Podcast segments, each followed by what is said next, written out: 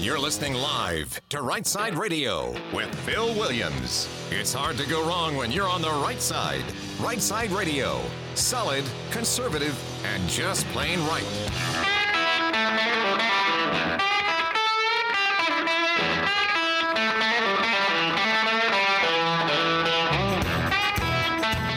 Alabama's syndicated news talk leader, Right Side Radio. Phil Williams here live in the Right Side studios. Man, we got the local, the state, the national, covering down on all the issues. And like the dude just said, yes, we are solid conservative and just plain right. Well, it is, uh, oh, it's midweek. It's that day. It's uh, play it loud. Boomer, hit it. Uh oh. Guess what day it is? Guess what day it is? Mike, Mike, Mike, Mike, Mike. What day is it, Mike? Leslie, guess what today is? It's hump day. oh, that's I love it. awesome. uh, every single week, just got to play it. It's- So it's Camel Day at Right Side. So uh, welcome to the show, uh, Booms. How you doing, man? I'm good. Yeah, I'm yeah. good. Just learning new tech stuff. You are. Every single day I come in here, he's like, I got this thing. I, talked got to this, this new thing." I'm going to do this. hey, we're going to do that. It's like it's like just it's like a babe in, in Candyland over here. So uh, I'm glad you like that stuff. I just I was in the army. I was what they called a push to talk guy. I was the one who looked at the radio man and said, "I need to talk to headquarters." And he'd say sunspots and frequency modulations and all that. and I'd say, Selesky, if I push a little button, will I talk to somebody? Yes, sir. That's all I want to know. That's it. That's it. Just making sure. I just want to push a little button and talk to somebody. Um, That's awesome. Anyway, oh. all right, man, we got a great show laid on for you. Today's Wednesday. You know what that means? Four o'clock today, the Grand Council. My brethren Jeff Poor and Dale Jackson both on with us. We will opine. We'll ping each other with questions. We don't even know what the questions are in advance. We just see how we do. Sometimes we agree, sometimes we don't. We still love each other when it's over. But yeah, four o'clock today, the Grand Council. Stay tuned for that one. And I got a triple dipper that's going to blow your socks off. So hit it.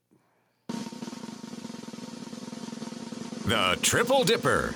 Three stories you've got to know. That's right, the Triple Dipper. Three stories, three themes, if you will, that you have got to know as we run today's show. Number one, medical marijuana is here. I'm calling this section the Bama Buzz. All right, so the Bama Buzz, where's it going to be? How are they setting it up? What's it going to mean to your community? How many communities are doing it? Uh, Bama Buzz. Number one, medical marijuana. You're going to want to hear this. I will give you the straight skinny on uh, high times in Alabama. All right, that's number one on the Triple Dipper. And then number two, the border wars. So yesterday, the Supreme Court did uphold, in fact, there it is on the screen right there as I'm speaking about it, the, did uphold Title 42 and joined any further attempt by the Biden administration to do away with it, pending the outcome of a trial on the merits in uh, February. So we're going to talk about what that means, and oh, by the way, talk about what else is happening at the border that you may or may not be aware it's happening. Like, oh, I don't know, maybe the Air Force is uh, deciding not to allow its surveillance planes to be used for drug interdiction now anymore. That's just interesting. Number two on the Triple Dipper, the border wars, and then number three, we talked about it on the show yesterday. We played the applause. The vaccine mandate for the military has now been officially lifted without any fanfare whatsoever from the Biden administration. Nothing, nada, barely a statement. So I've had to go in and sort of collect data and resource this part of the show and talk about what this means and also compare it to latest recruiting efforts. The vaccine odyssey. We'll talk about that, number three on the Triple Dipper. Well, listen, uh, as I move to my comments, let me just let me just say this. Um, I love it when folks in the audience give me ideas. And I get a lot of ideas. Some are good, some bad. But I get a lot of ideas. Yesterday, in the middle of doing the show, a friend of mine, he texted me. He's a friend of mine who also happens to be a regular listener. He sent me a text. He said, I had to read something. It was a direct tie in to a commentary that I've been just doing on the show. So you may recall during a segment of Adventures in Woke World yesterday, one of the dippers, that I covered a story about the Thomas Jefferson High School for Science and Mathematics. It's one of the most renowned high schools in the nation, apparently. The story covered down on the fact that the administration there has become so woke that they have literally been withholding information from students who have become national merit scholars. Can you imagine that? I mean, imagine this you or your child with long years and grueling hours of study earns the right to be named as a national merit finalist or semifinalist. a fact that can really make all the difference sometimes in the competitive world of college admissions. And the school that your child goes to just deliberately refuses to make it known. Why? Why would they do this? Because it clashed with the new Thomas Jefferson High School for Science and Mathematics equitable grading standards. I kid you not. Basically, the pinheads in charge of Thomas Jefferson High School for Science and Mathematics were so concerned that if one student excelled, the other students would then feel badly about themselves. So, in their narrow and woke minded view, they just chose to dumb down everyone instead of allowing excellence to rise to the top. So, my friend texted me and he said, You got to read Harrison Bergeron. It's by Kurt Vonnegut. Well, I, I was thinking, I don't have time for a whole book. But no, no. So, I'm familiar with Kurt Vonnegut, me personally a famous American writer known for books like Slaughterhouse Five, among others. But I had never heard of Harrison Bergeron. And what I've discovered, though, is Harrison Bergeron, it turns out, is a short story just written in 1961, maybe six pages. And wow, is it on point. Let me, let me just stop here and read you a few of the opening lines. You ready? Here it goes. The year was 2081, and everybody was finally equal. They weren't only equal before God and the law, they were equal every which way. Nobody was smarter than anybody else. Nobody was better looking than anybody else. Nobody was stronger or quicker than anybody else. All of this equality was due to the 211th, 12th, and 13th Amendments to the Constitution and to the unceasing vigilance of agents of the United States Handicapper General. All right. Wow. So the story goes on to describe the very average lives of two people, George and Hazel Bergeron. It describes Hazel as being of average intelligence, but George was actually determined to be very intelligent, so the government office of the handicapper general made him wear a device that blasted erratic noises in his ears every few minutes to keep him from having clear and cogent thoughts that might exceed that of others. God. In the story, it was described as, quote, a sharp noise to keep people like George from taking unfair advantage of their brains. taking unfair advantage of their brains. George and Hazel in the storyline sat watching a ballet on TV but each one of the dancers, based upon their individual skills, were saddled with bags of birdshot to weigh them down so that no one could dance better than the other. Each of the dancers also wore masks so no one could be perceived as being more beautiful than the other. The title character, Harrison Bergeron, was the son of George and Hazel, but the office of the handicapper the office of the handicapper general had removed him from their home when he was 14 because he was too perfect, too attractive, too athletic, too smart, and no one should have a child that much better than someone else. Harrison himself was featured in the story as the anti equality character, and I won't try to spoil it for you by telling you what happened next, but I couldn't help but think that my friend who texted me about the story, Harrison Bergeron, was spot on. Spot on. The story of Harrison Bergeron by Kurt Vonnegut sounds creepy, and yet you can compare the same attitude to what we see in the ridiculous decisions by the people in charge of the Thomas Jefferson School for Science and Mathematics. Let me tell you, when those in charge become determined to suppress excellence in favor of equality, then failure becomes the norm and success becomes a crime. Let me say that again with as much emphasis as I can. When those in charge become determined to suppress excellence in favor of equity, then failure becomes the norm and success becomes a crime. You know, I'm personally tired of hearing about diversity, equity, and inclusion. Make no mistake, I'm not for discrimination or trying to keep someone down because of their race, sex, religion, or pregnancy. But the race to DEI is not that. DEI, diversity, equity, and inclusion, those are just synonyms for refusing to allow one person's merit to be the guide to their ability to serve or succeed.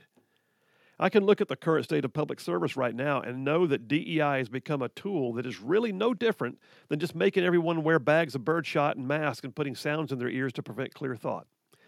It is farcical to think that for a second that goodwill will that good will come of anyone, someone serving in a job or a title or security clearance or some power over others merely because they checked a DEI box and not because they were the best candidate for the job. Let's talk about a few cases and points. Samuel Brinton, the cross dressing, non binary, radical kink fetish lecturer, should never have had a top secret clearance and never have had access to sensitive government information. It was wrong, and it failed. Justice Ketanji Brown Jackson, she's an extremely accomplished jurist with a sound legal mind. She should never have been put in the position of having an asterisk by her appointment to the Supreme Court of the United States merely because she was a black woman. She may well have earned it otherwise, but President Biden tainted her appointment by announcing that DEI was his first motive. How about Republican George Anthony Santos? He should never have been elected to Congress from the state of New York because he habitually lied about his own resume in an effort to be something that he's not. You see, Santos is a product of a society that believes that no one is okay the way God made them. You must be adjusted to be able to achieve an equitable outcome. There's no telling where else in life he's done that before, but I suspect we're going to be finding out in the not so distant future. How about this? Recently, I reported on the story of a school board in Pennsylvania where one of the members openly stated that she could not support one individual for the position as president of the board because, quote, he was the only cis white male. And that even though she acknowledged that he would likely do a good job, she thought that it might send the wrong message. Luckily, she was compelled to resign a few days later. You see, DEI is where merit goes to die. When we allow ourselves to believe for a minute that no one is allowed to be the person God intended them to be, or to exercise their own talents, gifts, and personal disciplines in such a way as to earn a position, then we have become nothing more than a society filled up with empty, average characters like George and Hazel Bergeron, saddled with bags of birdshot and noisemakers, so no one person can rise to their personal best. You see, DEI is where merit goes to die and where failure becomes acceptable. And that's a wrap for the right side way. Well, there you have it. I mean, that story was not much different than what you saw in the Thomas Jefferson School for Science and Mathematics. It was the people in charge saddling those who might have excelled with encumbrances to prevent them from looking like they had actually excelled because it might offend someone else. Like the opening lines of the story said, it was the year 2081 and everybody was finally equal, although they weren't equal. They were just encumbered in such a way that no one could be different. DEI's got to go, man. Phil Williams, Right Side Radio. Y'all stay tuned. We will be right back.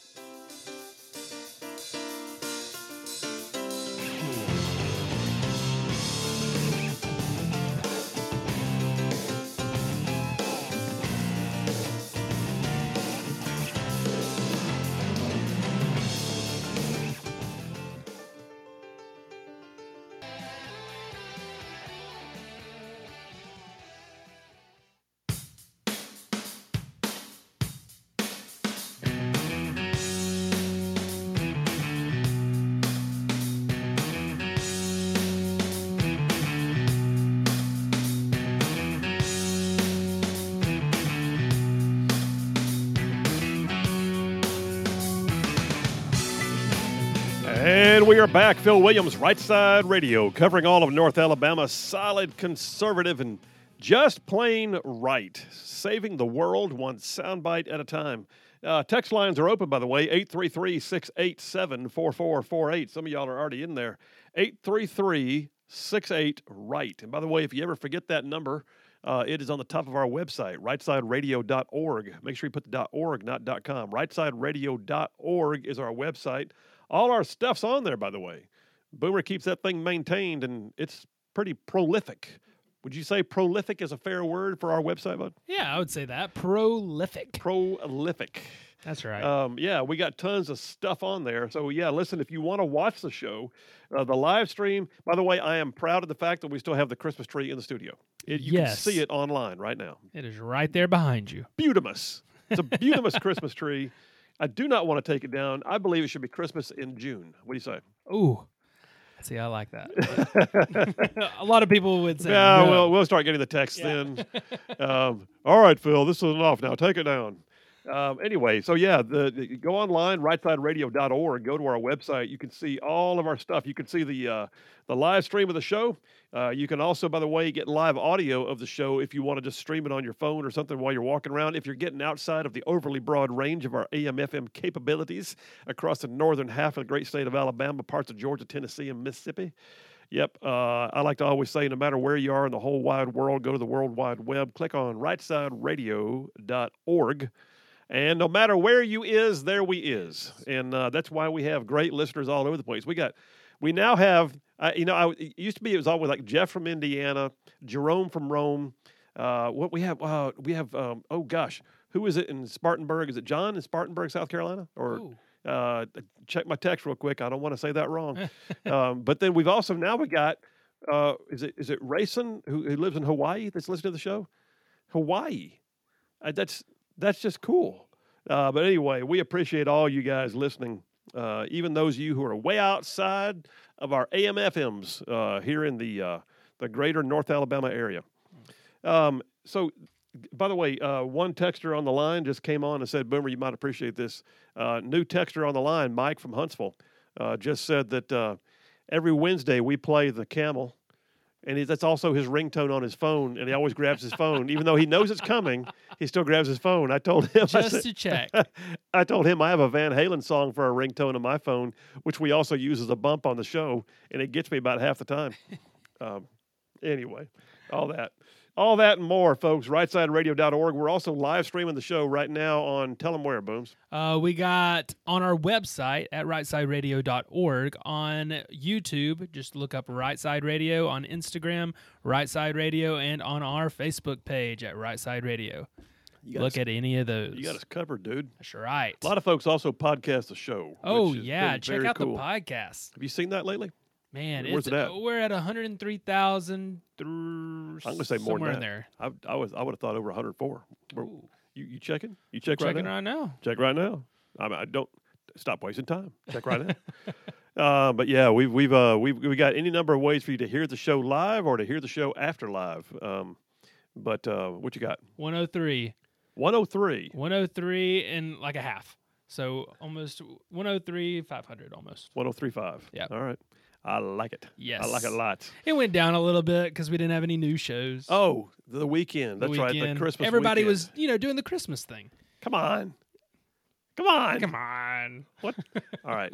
Anyway, lots of new stuff out there. Hey, by the way, uh, I can I can tell right now there's already new people texting in. So remember, we got somebody else new in the text line. Grab that. I and like it. We'll get your name. If you're texting in for the very first time, let me say this 833 687 4448 is both a text and a call in line. You can do both. Um, but when you do for the very first time, text the word right side. And it will it will then give you a automatic message back saying you know welcome you right side ruffian or something like that. Tell us your first name and where you're from, and so that way we can put you in. That way we can identify. Like I'm looking right now, I see Brian from Huntsville, Tony from Piedmont, Jeremy from Huntsville, Paul from Athens, Jim from Madison, Glenn from Blountsville, Chris from Gadsden. I'm just going down the line of all these people who are texting into the show. So um, there it is. All right, we're going to cover some stuff today. And I'm going to start off with uh, a, a dicey topic. Um, Bama Buzz. Bama Buzz is number one on the uh, Triple Dipper. Medical marijuana is coming to the state of Alabama. We are one of now 38 states, I believe it is, that has 39 states actually, that have legalized the use of marijuana by prescription. Yeah. And so I'll be honest with you, I am opposed to this, but I will tell you also that part of my opposition was not just the fact that I'm not a fan of marijuana in general. My opposition was the manner in which they wrote this bill. This is the most god awful, non Republican bill ever touted by Republicans as being a good thing for the state of Alabama. And I'll tell you why when we get back. But let's just say the free market means nothing. Raising taxes is still okay. Doesn't matter what the FDIC says, or the, or excuse me, not the FDIC, but the FDA says. And oh, by the way, let's build government. That's what's happening with this bill. But we'll talk about that and where it's going to be in the state of Alabama. Phil Williams, Right Side Radio. Y'all stay tuned. We will be right back.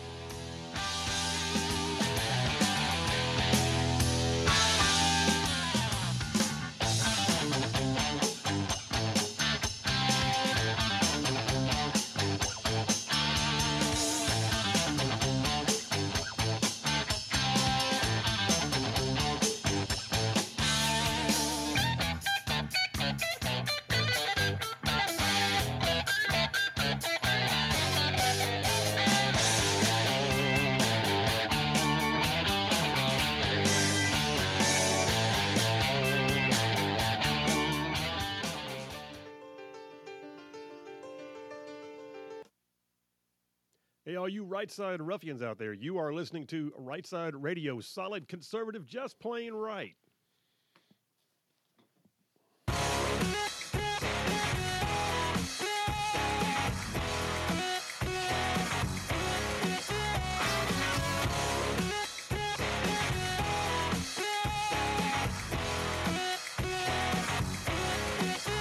And we are back. Phil Williams, Right Side Radio, covering all of North Alabama. Solid conservative, just plain right. I'm talking about this show covers some ground down south of Birmingham to all the way up north of Huntsville, Tuscaloosa, back over to Gadsden, parts of Georgia, Tennessee, and Mississippi, thrown in just for good measure.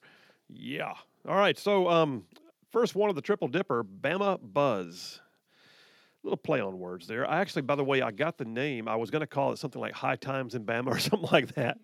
And then I realized that one of the resources that I had this morning came from a website called the Bama Buzz.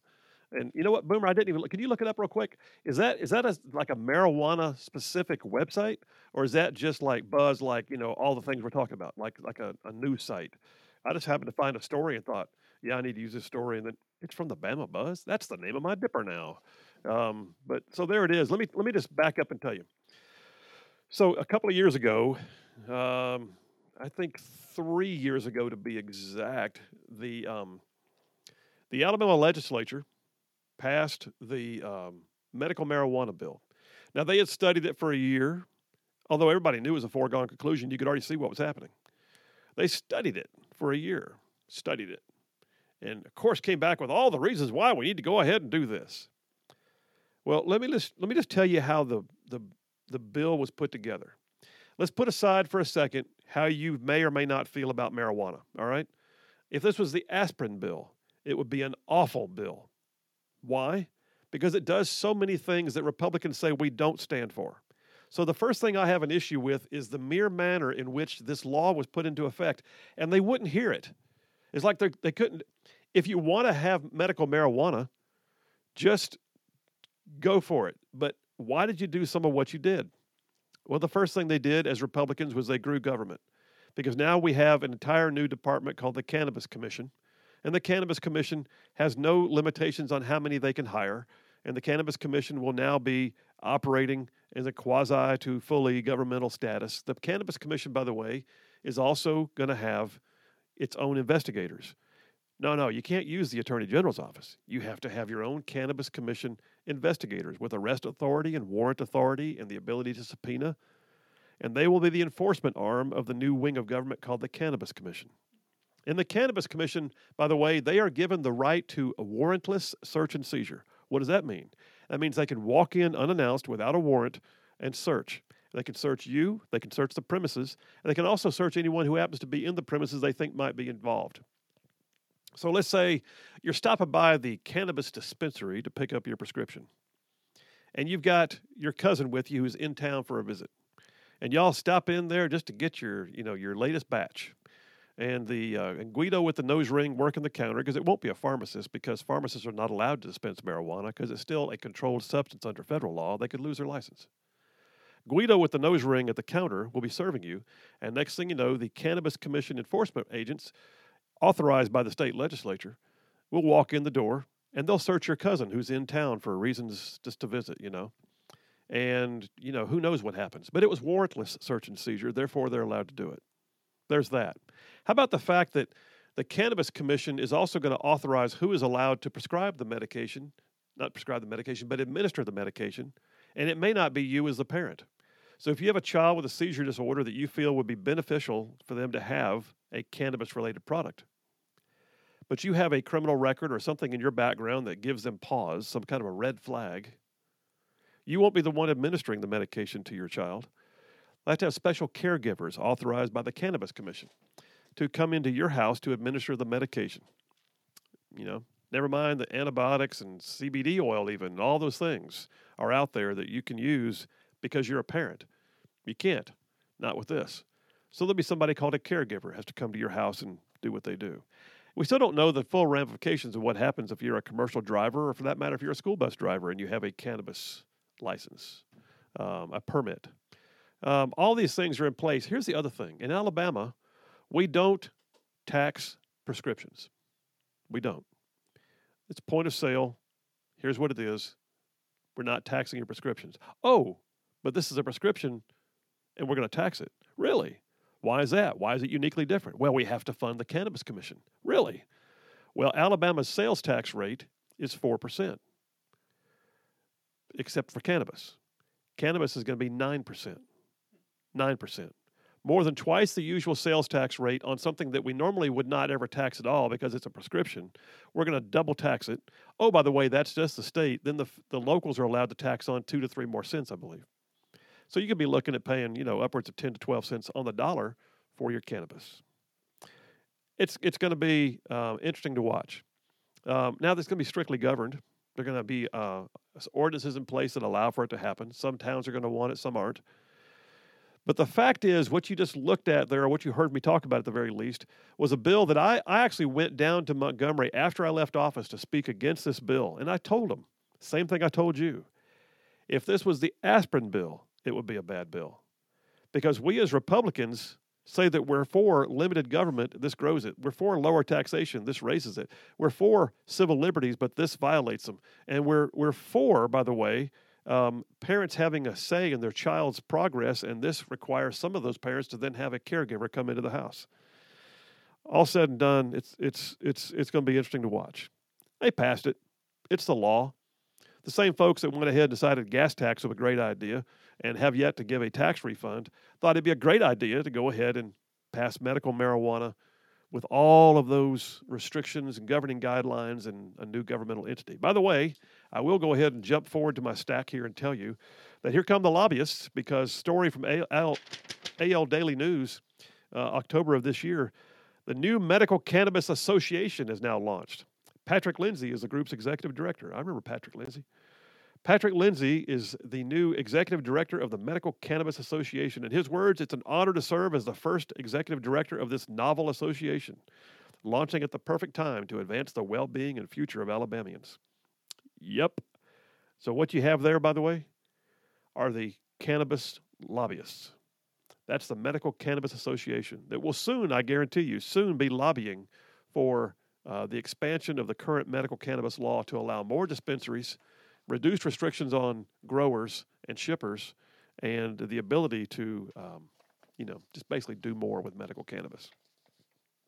Okay, now that I've had my rant about the legislative aspects of this, let's talk about the rest of it. Um, it's going to be interesting to watch how this happens. All right, so let's go back to this um, this whole thing about medical marijuana. It's it's 1819 News has a story that came out uh, in October of this year. Headline is Conflicts between state and federal drug laws cause some confusion over medical marijuana. There are still questions that haven't been fully answered. So, right now, applications are in for cannabis dispensary licenses, right? Uh, and for growers, for that matter. But it's still going to be a lot of lot of months, like maybe up to a year, before they actually hit the shelves. Uh, meanwhile, marijuana is still a illegal narcotic in the eyes of the federal government. All right. So 39 states have legalized it, but there exists what 1819 refers to as a tension between state and federal laws, which leads to some confusion and how to do things on a day-to-day basis. So Larry Stutts, State Senator Larry Stutts, I should have gotten Larry Stutts on the show. Love Larry Stutts, just a great guy. He's the only guy I know who is both a veterinarian and an OBGYN. So he can birth your babies four legged kind or two legged kind. But um, but Larry Stutts is a state senator, very conservative guy, serves from Tuscumbia up here in our listening area. Larry Stutts was opposed to this bill, so it was kind of interesting because there were only there are only two medical practitioners, medical doctors, MDs, in the legislature, excuse me, in the Senate when this bill was being debated. One was Tim Melson, an anesthesiologist who was the sponsor of the bill, and the other was Larry Stutts. Two doctors. They were divided one opposed, one for it. That kind of tells you what the medical community is like. There's a split. Don't let anybody tell you, by the way, this is a done deal. That you know that, that everything is everything is satisfied. The science is in. It's it's it's it's all real. Everything works.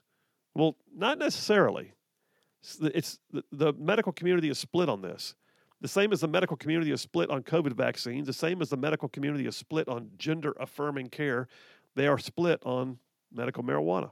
Larry Stutz is an example. He said in the article here right now, there is no such thing as a prescription for marijuana. He said by the FDA guidelines, marijuana is still listed as a Schedule 1 narcotic. It's in the same category as heroin, no known medical benefits, and can only be used in research. Stutts said doctors would only be able to recommend medical cannabis for patients, not prescribe it like other medicines due to FDA guidelines. In his words, he said, drugstores won't be stocking it, pharmacists can't dispense it, and physicians cannot write a prescription for it. The deal is on the federal level. They've just chosen not to enforce that rule in other states, so I'm sure Alabama will not be an exception.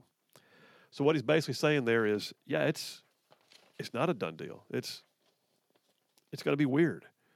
It's considered a medication that you can't get at the drugstore. You have to go to a special dispensary. That's why it's being set up this way. All right, so states have to be careful, the article says here, not to run afoul of certain federal drug laws. For example, Alabama Medical Cannabis Commissioner John McMillan said in a recent interview that all medical marijuana dispensaries will have to be cash only due to federal banking laws. Really? But I thought that it was a done deal.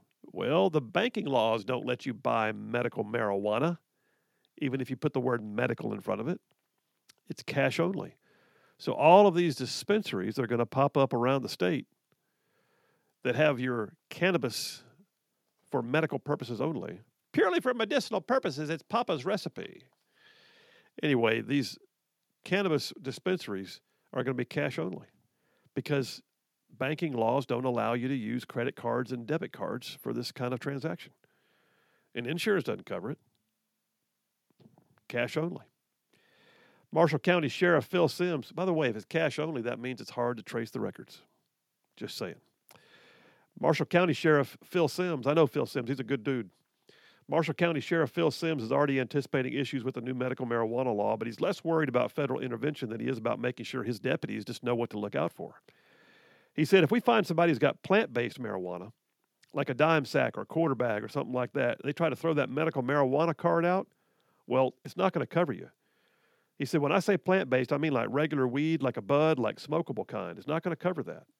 And it's going to be a lot of confusion. People are going to have marijuana on them, try to pretend that they had a prescription, then be told, no, the kind you have does not cover it. Law enforcement's going to re- have to be you know, brought up to speed on this. Um, all right. I tell you what, I'm going to jump right into where the cannabis, uh, res- where, the city councils and county governments are, are that are approving this for your area. You may want to know um, because there's going to be upwards of 37 dispensaries around the state, 67 counties. You can kind of get the lay of the land here. But some of the counties, they're going to centralize them in some of the more populated areas, it looks like. We'll talk about that when we get back from the break. Um, 1819 News has another story. Only 10 cannabis applications have actually been received, even though hundreds were requested. But they've got a 10 day uh, deadline, I think the end of this week, actually, to when they can get their applications in. We'll cover down on it. The Bama Buzz. Phil Williams, Right Side Radio. Y'all stay tuned. We'll be right back.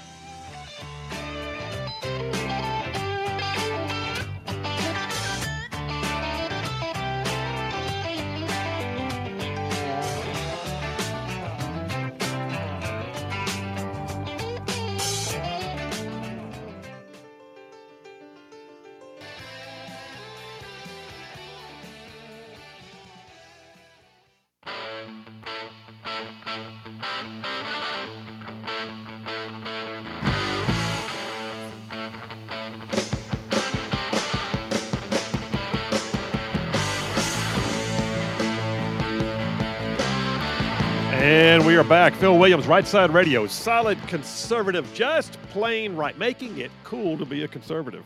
Um, all right, story on 1819 News. We're in number one of the Triple Dipper, the Bama Buzz, talking about medical marijuana coming to the state. What do you need to know? What should you expect? Um, I think it was uh, probably the most awful bill I've ever seen carried by a bunch of so called Republicans. Uh, it's like they just totally forgot the principles that they say they campaigned on. Ask any one of them, by the way, if they campaigned on lower taxes, less government, uh, and uh, the enforcement of, uh, of civil liberties and that kind of thing. Ask them why they passed this bill. Um, because it does all those things not. Um, okay, story on 1819 News. So, the way this works, by the way, the Alabama Medical Cannabis Commission has to receive your request for an application uh, to get into the cannabis business, right? Um, and then they review it and then they decide who appears to meet a certain standards. All right, so they're gonna um, they received right now, according to the story in 1819 that came out just uh, today, as a matter of fact. Thursday afternoon. Oh, it's this Thursday. Thursday afternoon marks the application deadline for anyone hoping to get in on the medical cannabis business in Alabama. Now, I believe, by the way, that includes growers, packers, transporters, and uh, dispensaries. So, the Alabama Medical Cannabis Commission received nearly 600 requests for an application, said Executive Director John McMillan. But just 10 have been submitted as of Tuesday afternoon. So in other words, they had 600 requests for an application, but only 10 came back filled out. Um, he says they expect significantly more in the next coming hours. So, so yeah, we're going to find out very quickly whether or not the cannabis industry is about to really kick off with a bang or with a fizzle. But either way, it's kicking off says once the deadline passes, evaluators will then analyze the applications and score them based on eight factors, including things like financial planning, security measures, because it's going to be a big deal, y'all. Grow farms, if you have a legal grow farm, you got to have it, first of all, you got to have it, you know, branded and posted.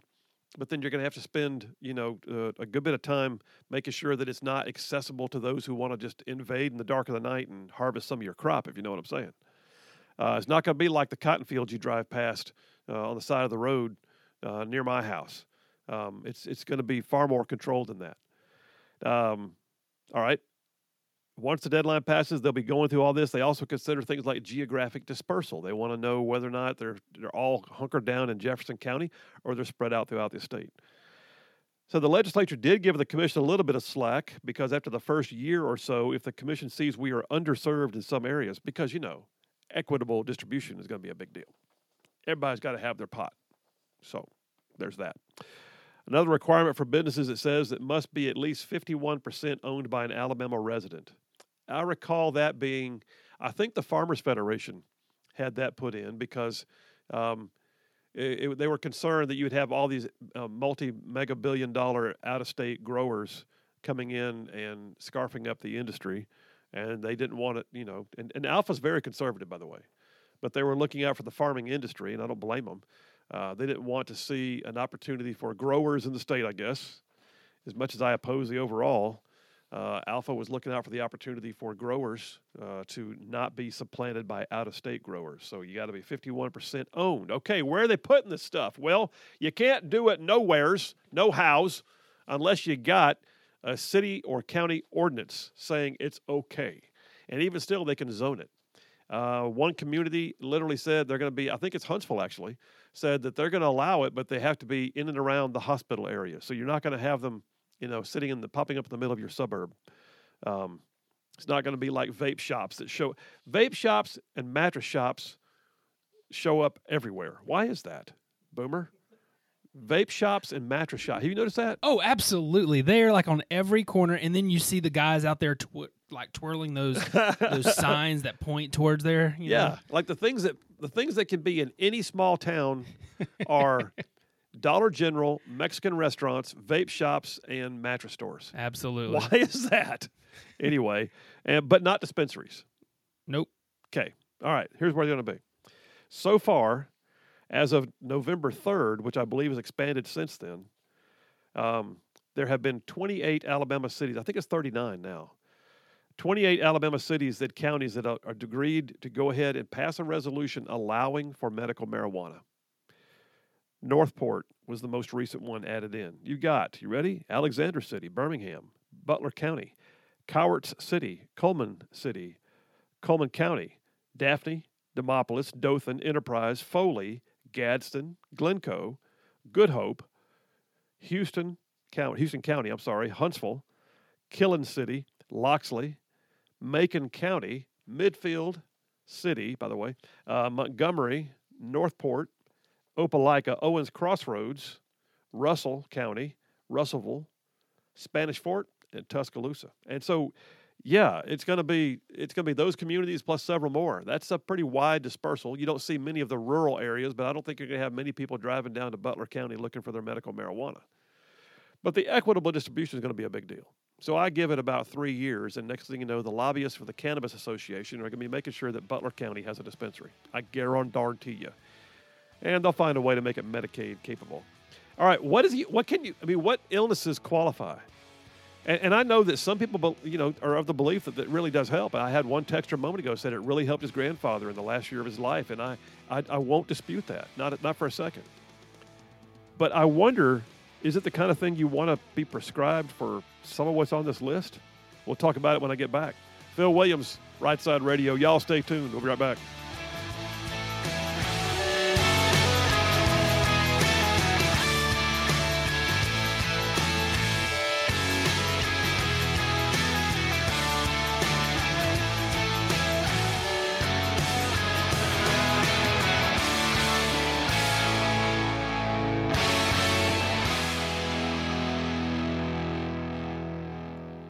Right side ruffians out there, you are listening to Right Side Radio, solid conservative, just plain right.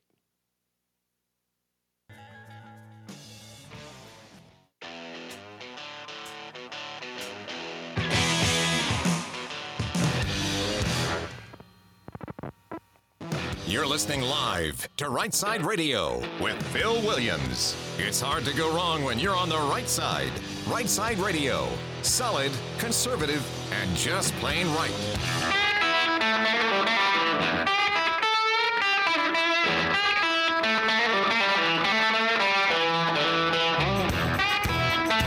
Alabama's syndicated news talk leader, Right Side Radio. Phil Williams here live in the Right Side studios, the local, the state, the national. Man, we are covering down on all the issues. And like the dude just said, solid conservative and just plain right in hour number two. Hour number two of Camel Day. I say we play it again. What do you think? Oh, I Do that's a it! Great idea. Do it! Uh oh. Guess what day it is? Guess what day it is? Mike, Mike, Mike, Mike, Mike. What day is it, Mike? Leslie, guess what today is? It's hump day. Whoop whoop! Ah, yes. It may have to be an hour. I don't know, An hour. man. Every every hour on Hump Day, maybe we do it. I don't know, but okay. Hey, uh, I got a caller on the line. I apologize for making him hear the camel again. Brian from Huntsville, how you doing, man? What's going on? Hey, I don't mind the camel and everything, but when he goes, "Hey, Mike, Mike, Mike, Mike," what day it is? I was wondering why the voice was female. There's been some editing done there. There- about, I went to look back at that. I don't know. I think Mike ignored him on the original video, is what happened. But uh, uh, what's up, man? What's on Oh, your mind? Well, serious question and everything. Ever since an old black and white movie in the uh, late twenties, I think Reefer Madness, or Yeah. uh, in that area, uh, marijuana is, by many has been considered a gateway drug, Yeah. going to more things. Yeah. Now, and tapering off, could uh, this is a question? I got no idea. Could it be a gateway drug going back? Yeah, um, I, I I do agree. And by the way, Reefer Madness was my original choice for this uh, this this this this dipper. But um, is it a gateway drug? Uh, many studies say it is. I will tell you this from from experience. Um, one of my first jobs, Brian, uh, out of college, working with kids. I spent the first ten years of my civilian life working with kids in ministry and in counseling. In counseling, I worked in a in a, in a treatment center uh, where a lot of kids had addictions. I never once met an addict who didn't start with a low level drug like marijuana. Most of them started with marijuana. And then the addicts uh, became what they were because of the gateway drug that got them into the environment. Um, so I do agree. There's there's definite room for concern. I- Uh, go a- ahead. It was a question. Yep. Uh, No, it was a, it was a question. Could it could it be, could it be a route back and then taper off with what you were saying? Ministry. Ministry is not necessarily Christian and everything, but I view it to be so. uh, I, I, I, you know, very likely. Brian, thanks for the call, man. Appreciate you. Have a good one. Goodbye. You too. Uh, we got a number of textures on the line. By the way, the number here is 833 687 4448 if and you wants to call in or text in. That's 833 68 right. That's the number. And by the way, I will just I will stop the whole show right now. Just just just cold hard stop and say I am so glad to be looking at the text line and see a message from Grandma Wanda from Cullman. Grandma Wanda's back. Grandma Wanda, we love you. We wondered where you were. We're so glad you're in the audience. And uh, she says, uh, Grandma here enjoying the show. Really good to be hearing you on today. Want to let you know that I've been here, been listening, and that I heard you the other day because I did shout, shout out for her the other day. First chance I've had to get back to you. She said, had a great Christmas. Looking forward to the new year. Mighty glad to have Right Side to go along with me into 2023. Ah, Yeah, awesome. I know. And then she also said too she wants to hear something about Israel. So I think I- you know I was thinking about doing a segment on Israel in the coming days. So Grandma Wanda, we're glad you're well. We're glad you're with us, and uh, thanks very much for being a part of the audience. And stand by. I think something on Israel will be coming up in the days to come. Um, all right, back to number one of the Triple Dipper. Uh, wrapping this up medical marijuana, the Bama buzz, where are we at? Here are the things that the law says it can be prescribed for autism spectrum disorder, cancer related pain or nausea, Crohn's disease, depression, although I could see it making you more depressed, but then there, maybe I'm wrong, epilepsy or conditions causing seizures, HIV or AIDS related nausea or weight loss, panic disorder, Parkinson's disease, persistent nausea, post traumatic stress disorder, sickle cell anemia, spasticity associated with multiple sclerosis, multiple sclerosis or spinal cord injuries, Tourette's syndrome, a terminal illness which is undefined, or conditions causing chronic or intractable pain. It gets a little broad there towards the end, I'll be honest. Um, some of these things I'm hearing, it does help reduce cancer related pain or nausea. I, I, I, I understand that some people say that in firsthand experience that it does. Some of these, like panic disorder, uh, you're just all you're doing is medicating the, the the underlying cause, in my opinion. I'm not a doctor, not trying to pretend to be. Post traumatic stress disorder, I would say the same. Um, the the the thing you're going to have to watch out for is the expansion of these, um, you know, diagnosed issues that require a prescription for medical marijuana. Now, what's going on in the area? I will tell you this Madison City Council, according to a story on December 19th, has rejected medical cannabis in their area. In fact, one of the stories I, I read said if folks want it, they can go to Huntsville. So the city of Madison will not be having uh, medical marijuana, although they are bracketed by Huntsville and Athens, who have both said they will uh, if they get approved for a dispensary. Mobile, uh, one Mobile city official. Mobile has, by the way, I believe, approved it. I got the list, but I'm not sure if the list is updated. I believe Mobile has approved it, although one of their city councilmen was very much opposed to it, considered it to be a gateway drug, um, and and and opposes the idea of allowing this to be an emerging industry in his you know in his purview uh, while he's a city councilman. He doesn't think it's a good idea at all. So there was definitely debate in Mobile, but I believe that Mobile has passed it. Birmingham. Well, of course, Birmingham does. I mean, the mayor of Birmingham, uh, liberal mayor Randall Woodfin, is is literally um, a an activist for legalization of marijuana of any kind. He's not even he's not even about the he just wants it he just wants it approved. He wears his legalize it now t-shirts. He he has been pardoning everyone who was convicted of drug possession of marijuana back to 1992 when he was probably born.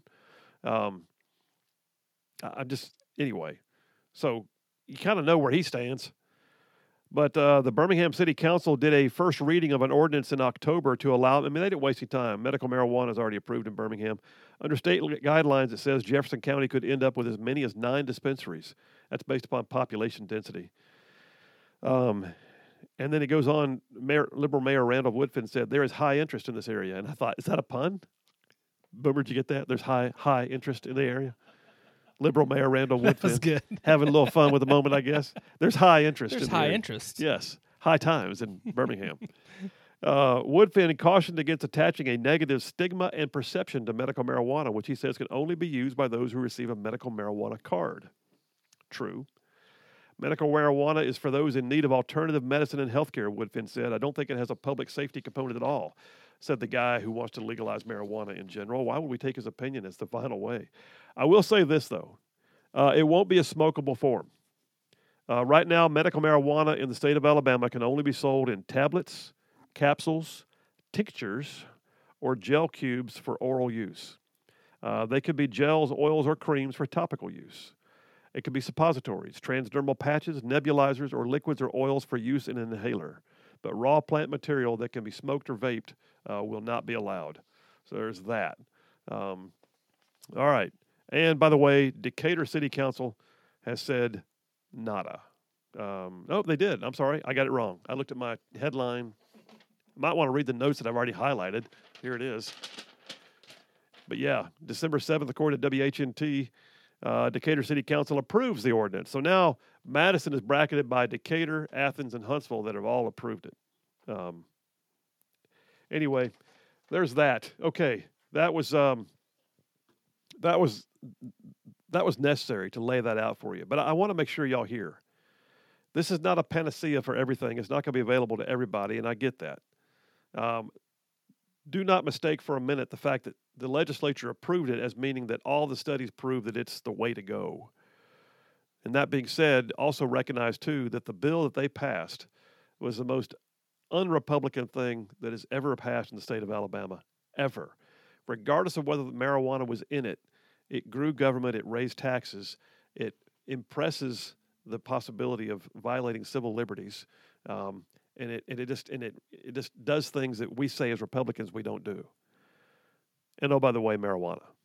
So there you go. Which, by the way, marijuana is still going to be a federally controlled substance that our medical, or excuse me, our, our military community can get in serious trouble with their careers if somebody, you know, slips them something to help a headache and then they piss hot on the next uh, uh, random drug screen.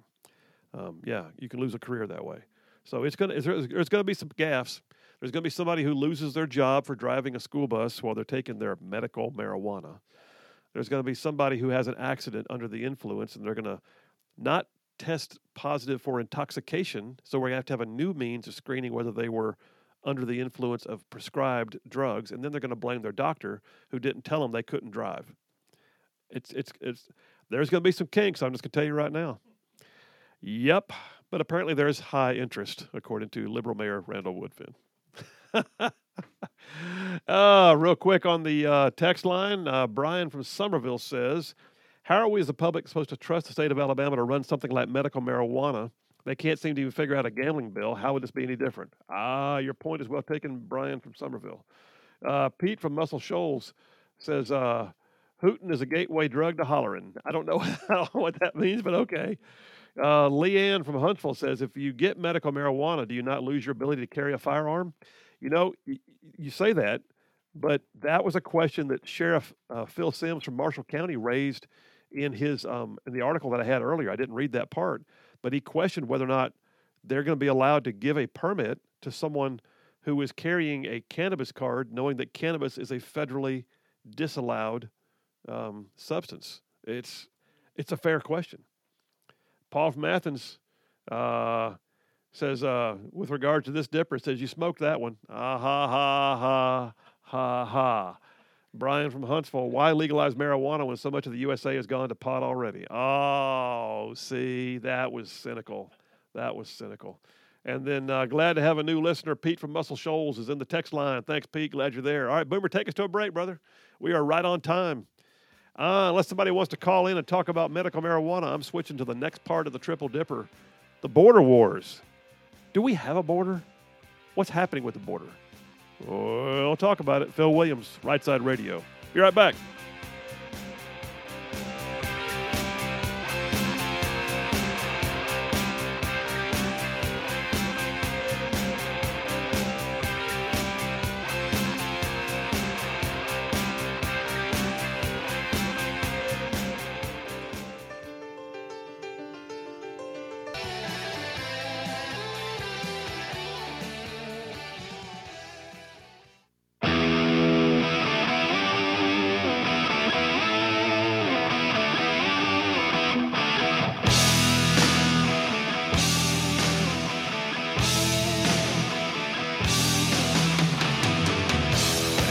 We are back. Phil Williams, Right Side Radio. Solid, conservative, just plain right. Saving the world, one soundbite at a time. Um, uh, I got some textures going on right now. Tony from Piedmont, appreciate your service, man. Thanks for letting me know where you've been and what you've done. Uh, absolutely. I love having all these veterans in our audience. Um, uh, Susan from Elkmont uh, just texted in and said, um, to go with the previous short story, I should also read one called The Fable of the Ducks and the Hens. I guess I better look that up, but uh, we'll see.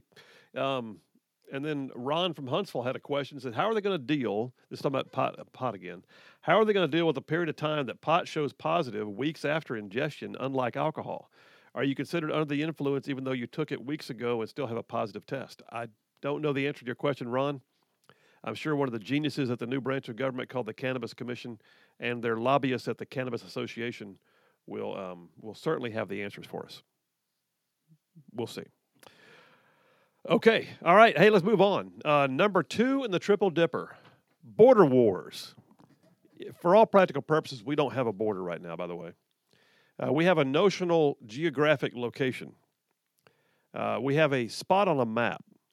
We have a grid line, if you will. You can you can pull the lat longs and see where the legal borders are of the United States, where our taxing authority stops. You can see where we can't step over the line without then incurring the wrath of a different version of the law because it's Mexico. But for the purposes of coming and going, nada. Ain't nothing. Nothing stopping people from massing at the border. And by the way, make no mistake, this is not, we're not looking at just um, illegal immigrants. It's mass migration, literally mass migration. Uh, a, a while back, I did a study uh, on the show, uh, or like a like a segment on the show. I, I called it the Fall of Rome, and I went through what historians believe were the characteristics or or things that occurred that led to the fall of Rome when the when the when the Roman Empire basically crumbled and lost its influence and and became a shell of its former self. You know, at one point the the Roman Empire was the was the the ruler of the known world.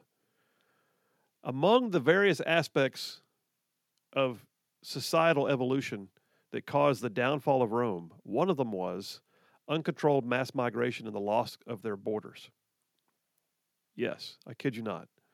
So you look at this and go, dang, it looks way too familiar. So, first of all, do know this Title 42, and to refresh those who are not aware, Title 42 was the Trump era border restriction that was put in place uh, as a part of the uh, response to the pandemic, the COVID pandemic. It basically allowed Customs and Border Patrol to turn back certain people quickly and without difficulty because they were considered to be a potential threat during the pandemic because of where they came from. All right. That's been at issue now for a while because the President of the United States says the pandemic has ended. The vaccine mandate, even for the military, has now been lifted. We've proven that, you know, the the COVID vaccine is notional at best and doesn't seem to equate to, you know, curing society. Maybe maybe it reduces symptoms, depends on who you talk to, but it certainly creates symptoms of its own. All that to say, we're relying upon Title 42 as one of the only legal tools that the Customs and Border Patrol men and women have to turn some people back when they get the hundreds and hundreds of thousands come swarming across the border. And Title 42 was about to be lifted. And there was a near panic by some of the communities down there along the edge of the uh, Mexican border. And they were, they were saying that we could expect anywhere from 9 to 14,000 illegals crossing the border per day once they realized that Title 42 was gone. Per day, y'all. Per, do the math, per day. Let's just round it to 10. If you have 10,000 a day, you're looking at upwards of 300,000 a month a month. There is no border there. All of South and Central America and points beyond are just now here. So, Title 42, um, there was a, an effort by some to uh, stop the administration from doing away with Title 42. Well, you know, on the one hand, I look at it and go, if you say the pandemic's over, then you can't keep using Title 42. But the administration wants to do away with it, but nobody else did and there was a fight, a, a legal fight. And the lower courts, U.S. District Judge Emmett Sullivan, he called the application of the policy arbitrary and capricious and said you can't keep enforcing it when you say there's no pandemic. Okay. So they went to court, and the Supreme Court of the United States yesterday halted the removal of Title 42. Title 42 will remain in effect. Title 42 will be in place to at least February, we know because they're going to wind up taking it up. The Supreme Court is taking it up, which is a, basically a, a phraseology that means they've agreed to hear the arguments why Title 42 should or should not be maintained. They won't have a decision back till June-ish. So we can look at this thing being in place now for at least another six months. That's good news. But I'll be honest with you, I questioned why the Supreme Court had to be put in that position in the first place. We'll talk about it Border Wars. Phil Williams, Right Side Radio. We'll be right back.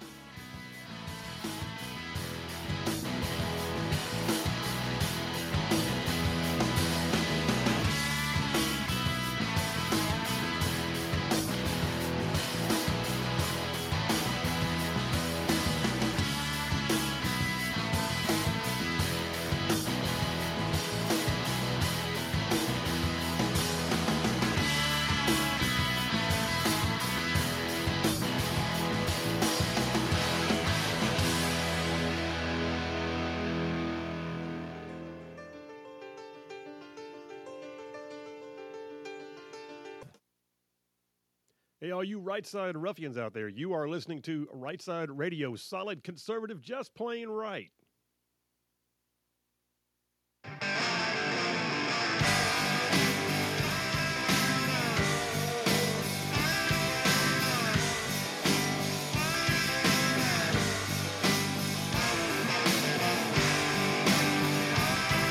And we are back. Right Side Radio. Phil Williams here in the studios for hour number two. I'm talking about this show covers some ground across the northern part of the state, down south of Birmingham to way up north of Huntsville, Tuscaloosa, back to Gadsden, parts of Georgia, Tennessee, and Mississippi, all thrown in just for good measure. So I had a piece here a moment ago, um, and I was talking about Title 42. And you know, on the one hand, I'll be honest with you. On the one hand, I'm relieved, and I know the Customs and Border Patrol is relieved. I know the the border communities are relieved, and people all over the nation, truthfully, are relieved. The Supreme Court of the United States decided not to arbitrarily just look aside. They're gonna they're gonna hear the merits of the case. I'm relieved, but on the other hand, I got to tell you, I, every once in a while, I wonder what would I do if I had the judicial acumen to actually be a Supreme Court justice. I don't think I do personally. I'm, I may be an, an attorney, but I don't try to pretend that I'm a legal expert. Um, and th- those those folks on the Supreme Court typically are uh, a notch above, and they should be. They should be, because they're deciding things that wind up transcending time, if you know what I mean. All that to say, I'm relieved that they upheld Title 42 at least temporarily but I question why they had to be put in that spot. Here's the deal Fox News has an article. They talk about the dissent. All right, so the dissent is usually the opinion rendered by those justices who don't agree with whatever the outcome is. You have the, um, you have the, uh, the majority opinion, and then you have the dissent and they don't always even issue a dissent, but sometimes they write a dissent because they want to go on the record or they want to clarify why they thought they were not, you know, uh, listened to or why the law said something differently or how it should be construed or for that matter, like Justice Thomas said, where he, he basically, uh, with regards to New York Times v. Sullivan, said at one point he believes it's time to revisit. Um, so Supreme Court Justices Neil Gorsuch and Ketanji Brown Jackson made an unlikely team on Tuesday, according to Fox News, against the majority opinion to indefinitely keep Title 42 in place while the High Court considers arguments from uh, 19 Republican led states. So Gorsuch is a Trump appointee, remember that. And he wrote the dissent. He was joined, though, by Ketanji Brown Jackson, who was appointed by Biden. They are on polar opposites, typically, of both the liberal conservative spectrum when it comes to the interpretation of the laws. But they agree on this. They don't believe it was the place of the Supreme Court to interact with this issue at all. The two justices argued that the Biden administration and Congress have failed to adequately address the immigration crisis that is likely coming after Title 42 is vacated, but they wrote that it's not the Supreme Court's job to issue policies where elected leaders fail. See, that's that's so that's so true. Um, now, the the rest of the court, Justice Roberts, Alito, Kavanaugh, uh, Coney Barrett, and uh, Thomas all agreed to hear the challenge. Uh, and they'll deal with it. And I suspect that Title 42 will not be upheld because the pandemic is over.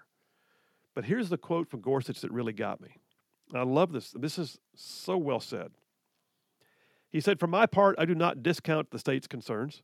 Even the federal government acknowledges that the end of Title 42 orders will likely have disruptive con- consequences.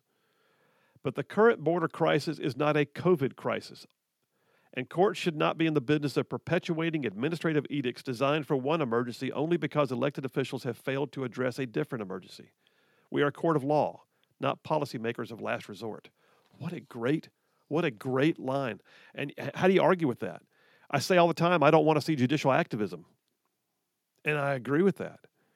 So on the one hand, I'm like, whew, dodge that bullet, Title 42, six more months.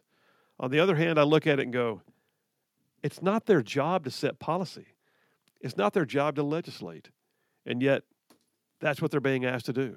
Because nobody in Congress wants to deal with it, and nobody in the administration wants to do anything about it. And so here we are going, hey, uh, Supreme Court, can you can you throw us a bone? And that's what they're doing. Other things regarding the southern border that you may find interesting. Did you know Um, the White House, according to theblaze.com, it says the headline here is The White House is enraged, not by 2.37 million illegal aliens, but by the 130 of them who show, were bust to Kamala Harris's house. uh, so, yeah, storyline from yesterday.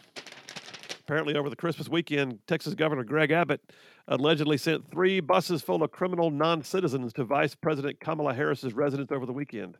A small reminder of the ongoing crisis faced by Americans in border towns. Of course, Democrats said, You left them out there to freeze in record 15 degree weather. Mm, they shouldn't have been here in the first place. And oh, by the way, they were met by uh, people who provided them shelter and took them to uh, local churches and other things where they got blankets and they're you know they're they're fine. But that being said, 130, 130, by comparison to the 465,000 who came in the country so far in this fiscal year, which, by the way, just started in October. So 130 rolled up in front of Harris's Washington residence at the Naval Observatory on Christmas Eve, and it's a freak out from the left. Yeah, well, they can continue to freak out. Meanwhile, you got hundreds and hundreds of thousands crossing the border, overwhelming border communities and overwhelming our Customs and Border Patrol. So I don't know. Here's an idea make a plan and decide what you're going to do about it. I got an audio clip for you. Boomer, I tell you what, you ready, man, on these audio clips? You give me the thumbs up. Uh, let's do audio clip number one is Brandon Judd. He's the president of the National Border Council. And he had some choice words for the administration that refuses to do anything to help the rank and file members of Customs and Border Patrol that he is speaking for. Play it. But my understanding is there were some 16,000 border encounters over the weekend. Only 2,000 or so where did they use t- uh, Title 42 to invoke the deportation of these people? Yeah, absolutely. And that's the problem. What's overdue is this president actually giving us policies and programs that's going to allow us to secure the border. Right now, if you look at Title 42, we've completely gutted it. Even though the Supreme Court said that, that we have to keep it in place in the meantime, we're only expelling about a third of the people. That's why we have this explosion. If you look at Christmas, we just set a new record for Christmas Day apprehensions, and it wasn't even close. And that's the problem with this president and this administration. No new policies, no new programs, no new operations. The border border conti- continues to be absolutely out of control. We're apprehending eight times what we should be apprehending. There's more drugs flowing into the country than ever before. All of this is complete chaos, and this is, and this president is going on vacation. What's overdue is for him to give us the actual policies and programs that we need. Well, and, and by the way, he pointed out the president's on vacation. The president left yesterday for his entire family for St. Croix. He's in the Virgin Islands having a good time. Um, so you think about this. Okay, that was the guy who represents Customs and Border Patrol. He's the president of the Border Patrol Association, the National Border Patrol Council. I'm sorry.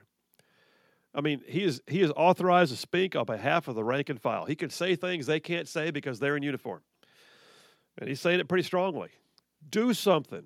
Make a plan. Give us something to work with. Well, okay. They just passed a $1.7 trillion omnibus spending bill 4,155 pages of government spending. Surely to goodness it included something that gives them the ability to, I don't know, secure the border. No. So here's the deal story on centersquare.com, dated December 21st, just a few days ago. The $1.7 trillion omnibus bill that's over 4,155 pages long includes hundreds of millions of dollars to fund border security, but in other countries. So Democrats were joined by 21 Republican senators to advance the bill. Senate Majority Leader Mitch McConnell said on Tuesday, I'm pretty proud of the fact that with a Democratic president, Democratic House, and Democratic Senate, we were able to achieve through this omnibus spending bill essentially all of our priorities. Okay, those priorities did not include border protection here. According to the article, the bill would also fund increased processing and transportation of illegal foreign nationals throughout the U.S. All right, so wait a minute. So what we're talking about is it, it increased funding, but it increased funding to help get them processed and into the U.S., not to stop them from coming in. The bill clearly states, here's the verbiage. You ready? This is actual quotes from the bill. The bill states, quote, none of the funds shall be used to hire permanent federal employees, for any flight hours other than those flown by U.S. and Customs Border Protection Air and Marine Operations, except for internal transportation of non citizens, or to acquire, maintain, or extend border security technology and capabilities, except for technology to improve Border Patrol processing. What you just heard there is you can fly illegals elsewhere in the U.S., but you can't fly the border as oversight and reconnaissance. You can hire all kinds of IRS agents, but you're not allowed to hire new Customs and Border Patrol agents. And oh, by the way, you can extend border security and technologies except or you cannot extend border security and technologies unless it's for border patrol processing of illegals. That's unreal. But you'll be gratified to know there was $410 million in that bill to provide border security to the countries of Jordan, Lebanon, Egypt, Tunisia, and Oman. I, I don't know how to I don't know how to explain that. I, I don't know that it can be explained.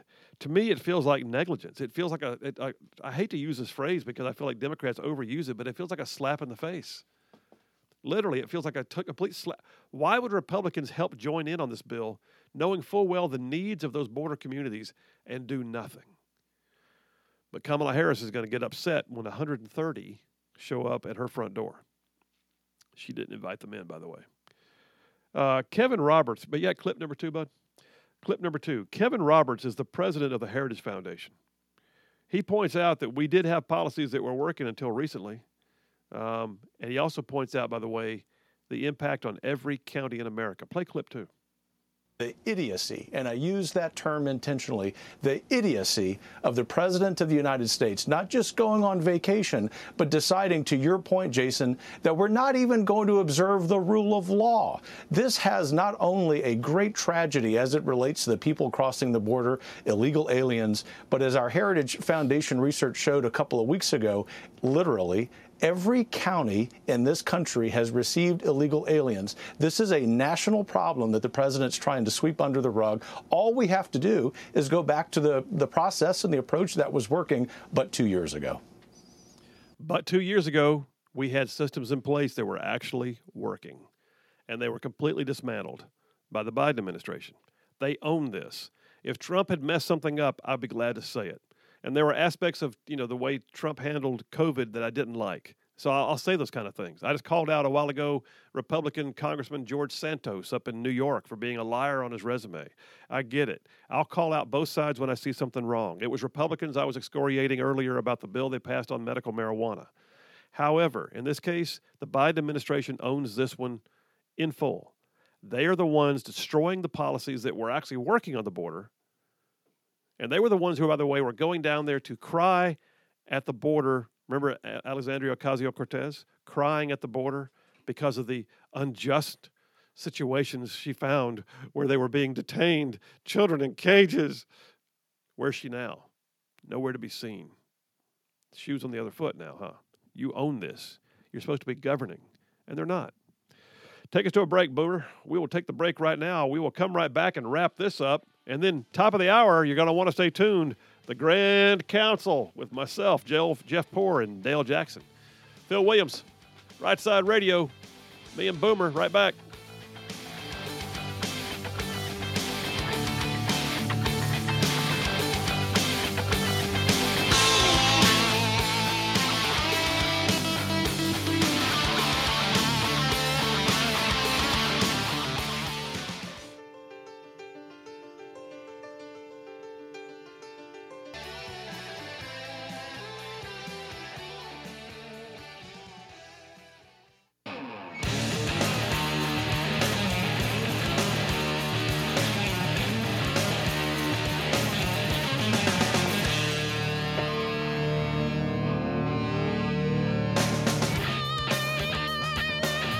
And we are back. Phil Williams, Right Side Radio, covering all of North Alabama. Solid conservative, just plain right. Saving the world one soundbite at a time. Hey, listen, folks, before I go too much further, uh, let me let me just stop and, and, pause and, and remind you the folks at Riley and Jackson Law Firm, uh, they are friends of mine. I've worked with them on issues, I've worked with them on cases. They are solid. They know what they're doing. I feel comfortable advising you that they are working on some cases you might want to know about. Number one, if you were ever at Camp Lejeune, North Carolina, Maybe you were there as a service member in training or permanent duty station on TDY, doesn't matter. Or maybe a service member is dependent, or for that matter, a contractor. All that to say, between 1953 and 1987, they are they are finding now that there's like 19 different illnesses attributed to a confirmed contaminated water that was known about and should have been dealt with. Well, Riley and Jackson is working that issue. They'll be glad to advise you as to whether or not you may have a claim. Another one that they're working on, though, they wanted me to tell you guys about is firefighting foam. Go figure, firefighting foam. So there's a version of firefighting foam that has now been determined to be carcinogenic. And if you have been a firefighter yourself or in the military using firefighting foam, you may have been exposed to a carcinogenic version of the foam that could result in you being eligible for a claim. Well, anyway, here's the bottom line you want to call them Riley and Jackson. You talk to a real person. They will not string you along. They'll tell you whether they believe you qualify for a claim or not, and they won't charge you for the phone call. They will not actually get paid unless they get a claim awarded to you. All right, here's their here's their phone number. Riley and Jackson, 205 879 5000. That's Riley and Jackson, 205 879 5000. Do me a favor, tell them you heard about it on Right Side Radio because I get the biggest kick out of people telling me, yeah, we got more of your folks that called in. Good deal. All right. Um, I am in number two of the Triple Dipper, wrapping this thing up here in the next few minutes. Top of the hour, we're going to the Grand Council with my brethren, Dale Jackson and Jeff Poor. Uh, so, yeah, uh, wrapping this up, the border wars, couple things that I find uh, rather interesting. So, first of all, you know, one of the things that's happened is that the claims for asylum have just ramped up. Well, New York Post, as of yesterday's date, reports that the backlog of U.S. asylum claims now tops 1.5 million. Wow. You got a backlog of a million and a half people seeking asylum. Well, when they're seeking asylum, they're basically just released into the United States and told to show up at a future date for a hearing. And we'll see if they really ever show up. Uh, so, so yeah, the number of pending asylum applications has exploded in the past 10 years, it says, according to an analysis of federal data uh, by a clearinghouse at Syracuse University. And fears are growing that if Title 42 is lifted later, that this wind up being something that would just go exponentially even more. The number of asylum seekers, 1.565 million, is split between those who are waiting for hearings and those who are waiting for hearings before the USCIS, uh, Customs or Citizenship and Immigration Services. So it's Department of Justice and USCIS that are sharing the load Anyway, all this is saying there, there are so many of them, they can't even keep up. The backlog is 1.5 million. All right, what else is happening on the southern border that you may or may not have heard about? You've heard about the numbers. I mean, Fox News reporting again that a couple weeks ago, or excuse me, a couple days ago, we were at 575,000 migrant encounters since October 1st. That's huge. Well over half a million just since the beginning of the fiscal year. I mean, we're we're not even at the end of a quarter yet. So if you got if you got by the end of this quarter, we're going to be at over six hundred thousand. If you got that many and it stays on that same trajectory, then you could look at just with Title 42 still being in place, you could look at what 1.8 million, 3.6 million. Good lord, those numbers are huge. And the fentanyl crisis that comes with it is not just the human capital, because we do have people dying trying to get across, and we do have people dying because they get across, and we do have people dying because of the trafficking of drugs across the border as well. Fentanyl is out of control. Well, you would think, though, that that would mean, whew, we're, you know what? The drug crisis is out of control. We got to do what we can for interdiction. I mean, at the very least, make them work for it Right now, it's just a matter of it's like a walk in the park. Well, one of the means by which we have been sort of shepherding the southern border has been with the use of twin engine RC 26 aircraft. It's a mostly National Guard flown U.S. Air Force or Air National Guard asset. It's a small surveillance plane. Um, in fact, the weird thing is uh, Representative Adam Kinzinger, who is no I'm no fan of, he's a pilot of an RC 26. I didn't know that uh, in the Air National Guard. Anyway, the Biden administration is ending that program. They're actually scrapping the RC 26 altogether, even though Congress has asked them not to. The Air Force is saying, yep, we're not only doing it, we're accelerating the um, doing away with it. Just gonna, We're not even gonna wait till we said we do it next year. We're just gonna do it now. Stop flying now. RC twenty six. No more drug interdiction flights. Phil Williams, Right Side Radio. Coming up next, the Grand Council. Jeff Poor, Dale Jackson, and me. Y'all stay tuned.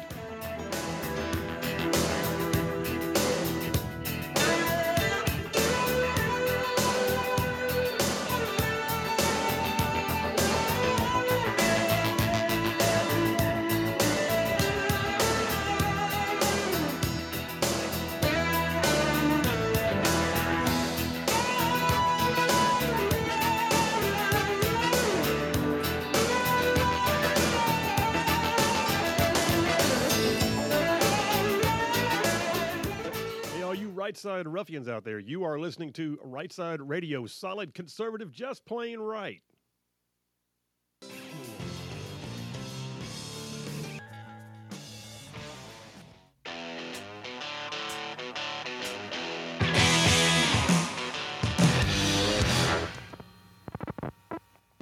You're listening live to Right Side Radio with Phil Williams. It's hard to go wrong when you're on the right side.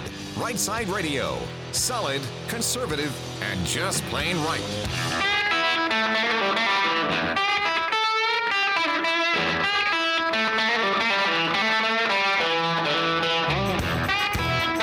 Alabama's syndicated news talk leader, Right Side Radio. Phil Williams here live in the Right Side Studios, hour number three. Local, state, national, man, we cover down on all of the issues. And like the dude just said, solid conservative and just plain right. Well, it's that time. It's that time. Wednesday is the day when we go to four o'clock hour, we hit the Grand Council. So, the Grand Council, if you're not familiar, those of you that are just tuning in for the first time, is a weekly segment we do with two of my brethren who've been doing talk radio longer than me. Uh, and I'll just go ahead and call the roll and get them on in here. So, uh, from FM Talk 1065 down in the coastal regions, also the executive editor for 1819 News, Jeff Poor, are you with us? I am present. You are indeed. Thank you, sir, for being here. And then also the uh, 92.5 FM 770 AM WVNN's program director, morning show guy, and also does his thing for Yellowhammer News, uh, Dale Jackson. Are you with us? There he is. All right, we got your signal back. Thank you so much. Gentlemen, I pronounce a quorum. Convene the Grand Council. Assemble the Grand Council. Ta-da!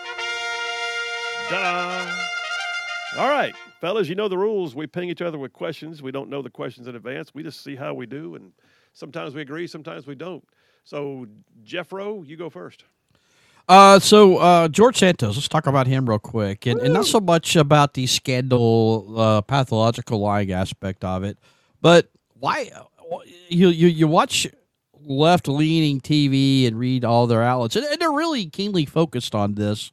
Um, is this the Democrat strategy to, with a narrow Republican majority, very narrow, take out a few Republicans and try to regain the majority? Why, why would what did is, is, is anybody as suspicious as I am why this did, stuff didn't come out during the campaign and why it's now national news uh, a year, I mean, a month and a half after the election? Well, they, yeah, and they got to be careful though, because the dude's gay, and it's not going to fit their intersectionalities if they if they get, get rid of him. But I didn't even um, know that. Yeah, yeah. He, apparently, that's his claim. Even though he's married to a woman until 2020, uh, the next thing on his agenda is he did leave her and marry a man. So there's Prove it. Yeah, but but here's the thing. Uh, yeah, I do believe they're trying to take out part of the narrow majority. Um, but if they do that, they're going to have to take out Joe Biden too because he's lied about his resume so many times. But I will say this: last night, I, and the guy's a doofus. Last time I watched his interview. By the way, he had some brass coming on Tucker show last night with um, uh, uh, what's her name? Tulsi Gabbard was hosting for Tucker but he did himself no favors. I saw him going on there. I thought this is not going to end well, and it did not. Especially when he said, "I could explain it all to you, but it would go right over the heads of the average American citizen." And she, you could see her face. She thought, "My gosh, he just said that."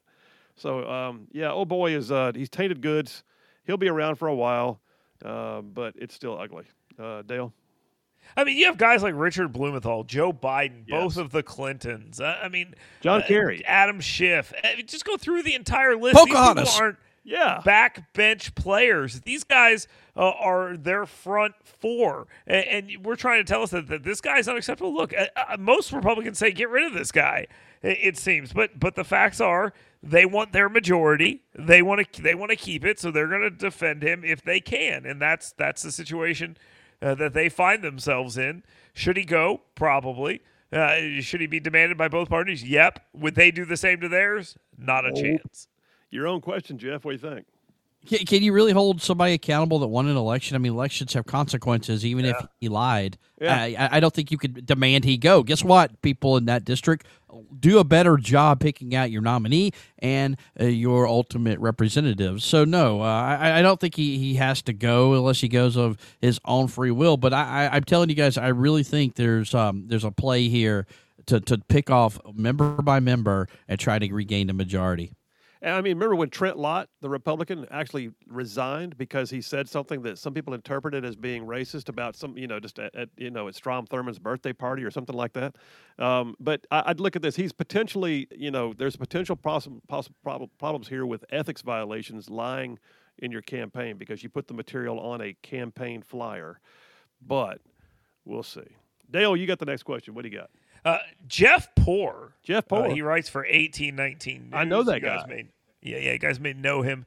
He took me to task uh, today uh, because of a go. story I wrote during the Seven Things uh, about um, State uh, Representative Stadthagen. I just had him on a, a stream that I just did at facebook.com slash the Dale Jackson, where you can go see a conversation he and I had about remaking uh, the majority leader's office using campaign funds. There was some scuttlebutt bouncing around about whether or not it was legal to do that uh, with uh, his own money and things of that nature.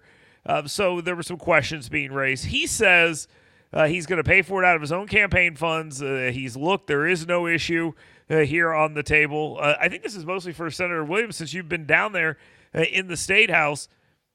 Will this uh, issue be an issue for him if he's using his own campaign funds to do it?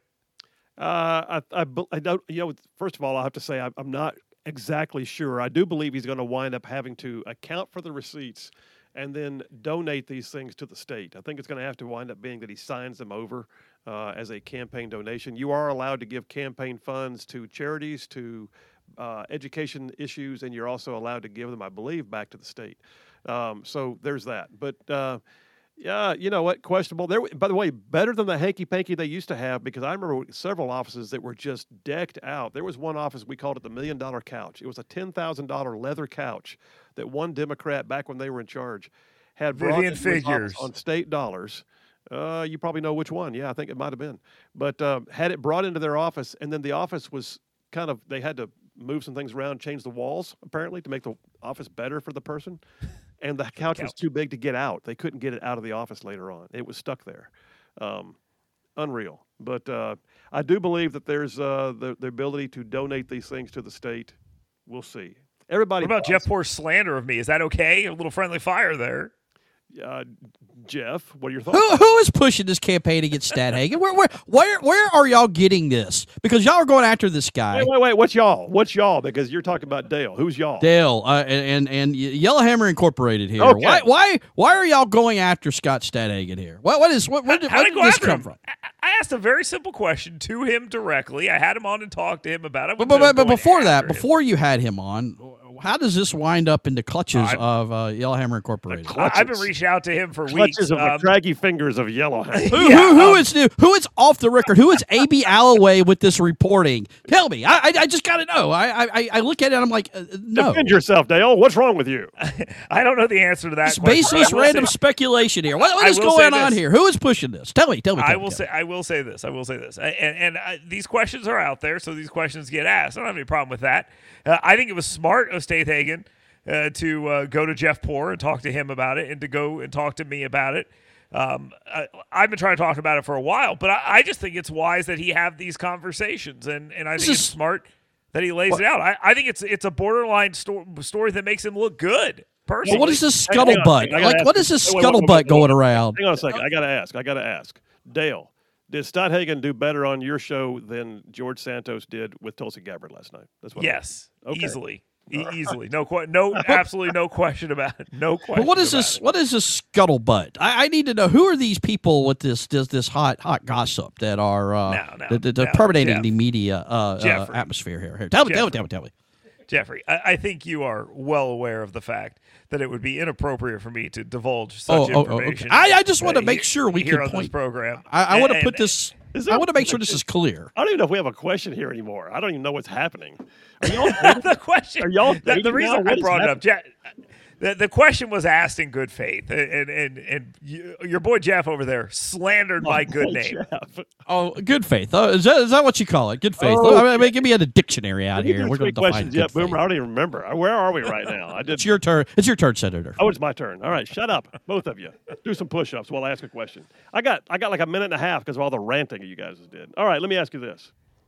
I'll, I'll ask I'll ask a, a que- military vaccine mandate. The vaccine mandate went away. Biden actually signed the bill last Thursday. Did anybody see a press release from the DoD? I'm not aware of one. Um, was there any any any any hullabaloo at all? Was there any shouting from the DoD? Did the Secretary of Defense make a comment? I have not seen one. All I've seen is people reaching out for comment and getting emails back, but I've not seen an official press release. I find it interesting. Of course, they lost, but I find it interesting that we can't even see a true press release about a significant issue of policy with the military. Your thoughts, Dale Jackson, former sergeant. Well, the the biggest problem I have with this is okay. This is one of the things they say that was hurting their recruiting, right? Well, now that it's over, like you just said, you, you should be touting. You may not like the policy, but you know, turn around and execute, right? Uh, get out there and, and get the mission completed. Use this as one of your tools uh, to get recruiting back to where it needs to be. But yeah, you're right. They they've done nothing here, uh, and they uh, seem to be uh, basically upset that they've lost the battle. They're putting a little Jeff Poor there, a little poor mouthing themselves, and and they need to move on and, and be happy Oh. that they have this weapon here to use. Jeff, to the extent you can, with about 30 seconds, what are your thoughts on this issue? On this issue, not on Dale, but on this issue. They're not good at taking the L like Dale. Uh, th- that is clear. so that's why you're not seeing the press release. No, it's it's it's just well, uh, we we don't want to. We don't want to over advertise this. We still want them to think that they have to get the vaccine. Uh, I I could see that being the play. Well, and, and, I, and I and I agree. I think that is the play. But the but the reality is this: when you've got a major policy change like this, something that affects those who have lost their careers in the last two years, and and and now they're suddenly going to change it. There's been they hadn't said boo about it, but I guarantee you, I guarantee you, within the halls of the Pentagon, people are like, "Whoo, glad that's over with," but they don't want to make a statement. Um, so anyway, more to come on that one. I got a whole segment coming up next. All right, just a reminder: we do have one of the rules is we have to love each other when we're done. Boomer, take us to a break real quick before Dale and Jeff get into it again because you know that's what we do. Phil Williams, Right Side Radio. We're here with the Grand Council, my brethren Jeff Poor and Dale Jackson, and myself. Y'all stay tuned. We'll be right back.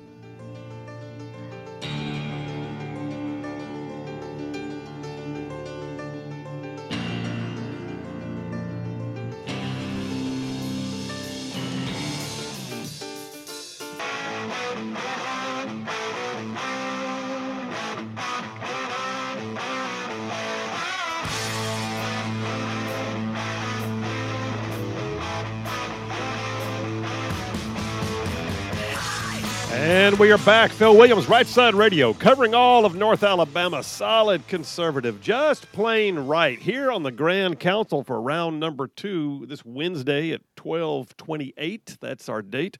Uh, with Jeff uh, Jeff Poor from FM Talk one zero six five, and also writes for eighteen nineteen or executive editor for eighteen nineteen News. Dale Jackson from 92.5 FM 770 AM WVNN. He hates it when I say it that way, but he also writes for Yellowhammer News. Dale Jackson.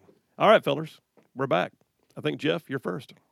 Yeah, we'll kick it off here. Um, the uh, I, this Title 42 uh, is a head scratcher to me because just because the Supreme Court comes out and says, "Well, yeah, yeah, we're going to extend Title 42," it's like suddenly the Biden administration, well, we were we were just going to uh, uh, you know run roughshod over immigration law and anything, and uh, let let these immigrants come on across illegally, but well, there's Title 42. Supreme Court said so. We're going to stop. Is there any reason to take that seriously? And why do people care so much about? Is it just the symbolic nature of the victory?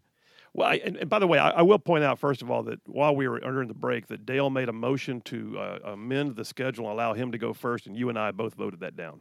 Um, so, uh, Yes, that being said, with regards to your question, um, that was one of my questions too. Why does it, does it matter? I mean, first of all, I think you know, as a as a policy matter, the Supreme Court should have never been in this position in the first place. I mean, Gorsuch wrote his dissent, joined with Ketanji Brown Jackson, by the way, and said that literally the court's role should never be to be the one being making policy. They shouldn't be put in the position of fixing an emergency that a legislator or an executive branch chose not to fix. Um, but but that being said, Title 42 is going to go away anyway. It's just going to take a little bit longer. Um, and, and I'm I'm kind of relieved it didn't go away yet.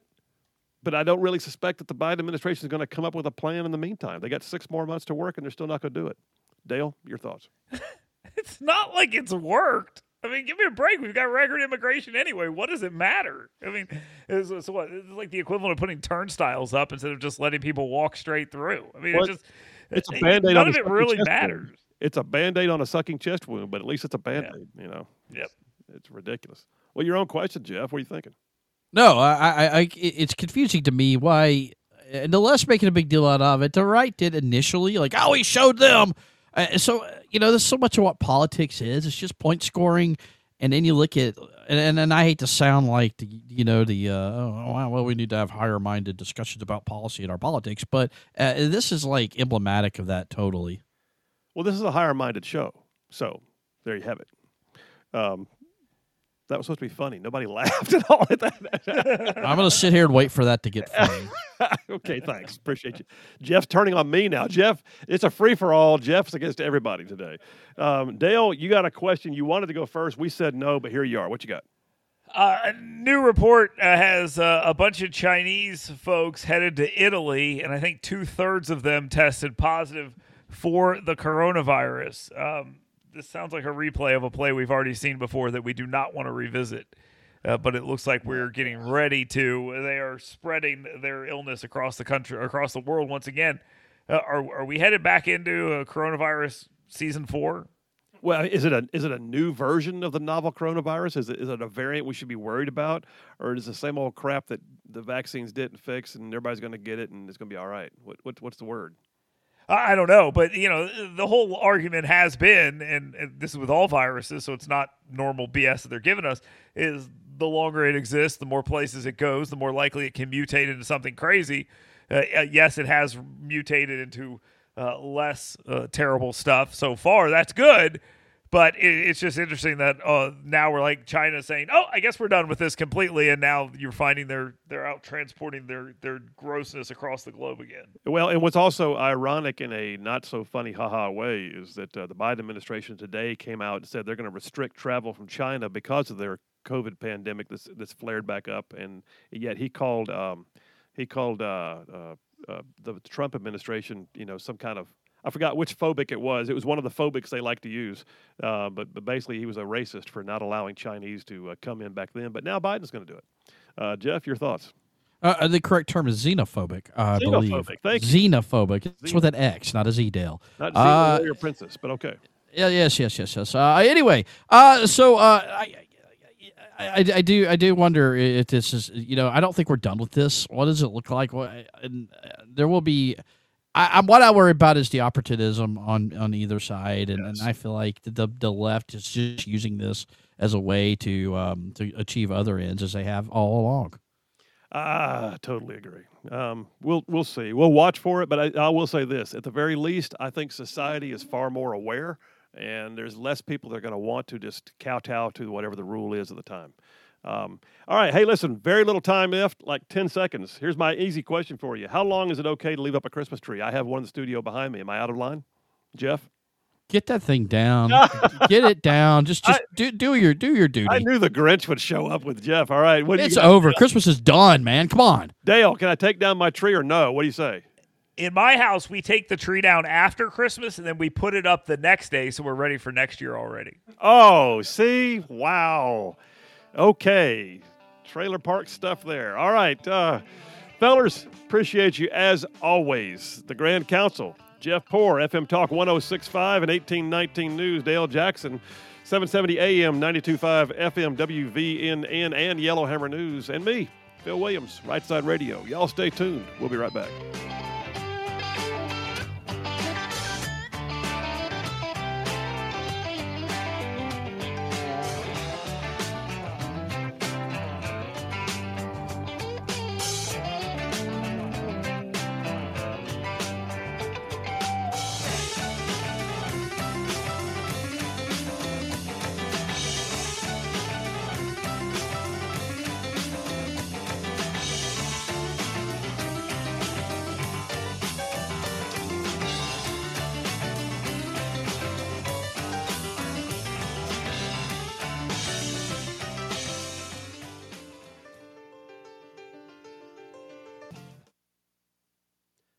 Right side ruffians out there, you are listening to Right Side Radio, solid conservative, just plain right.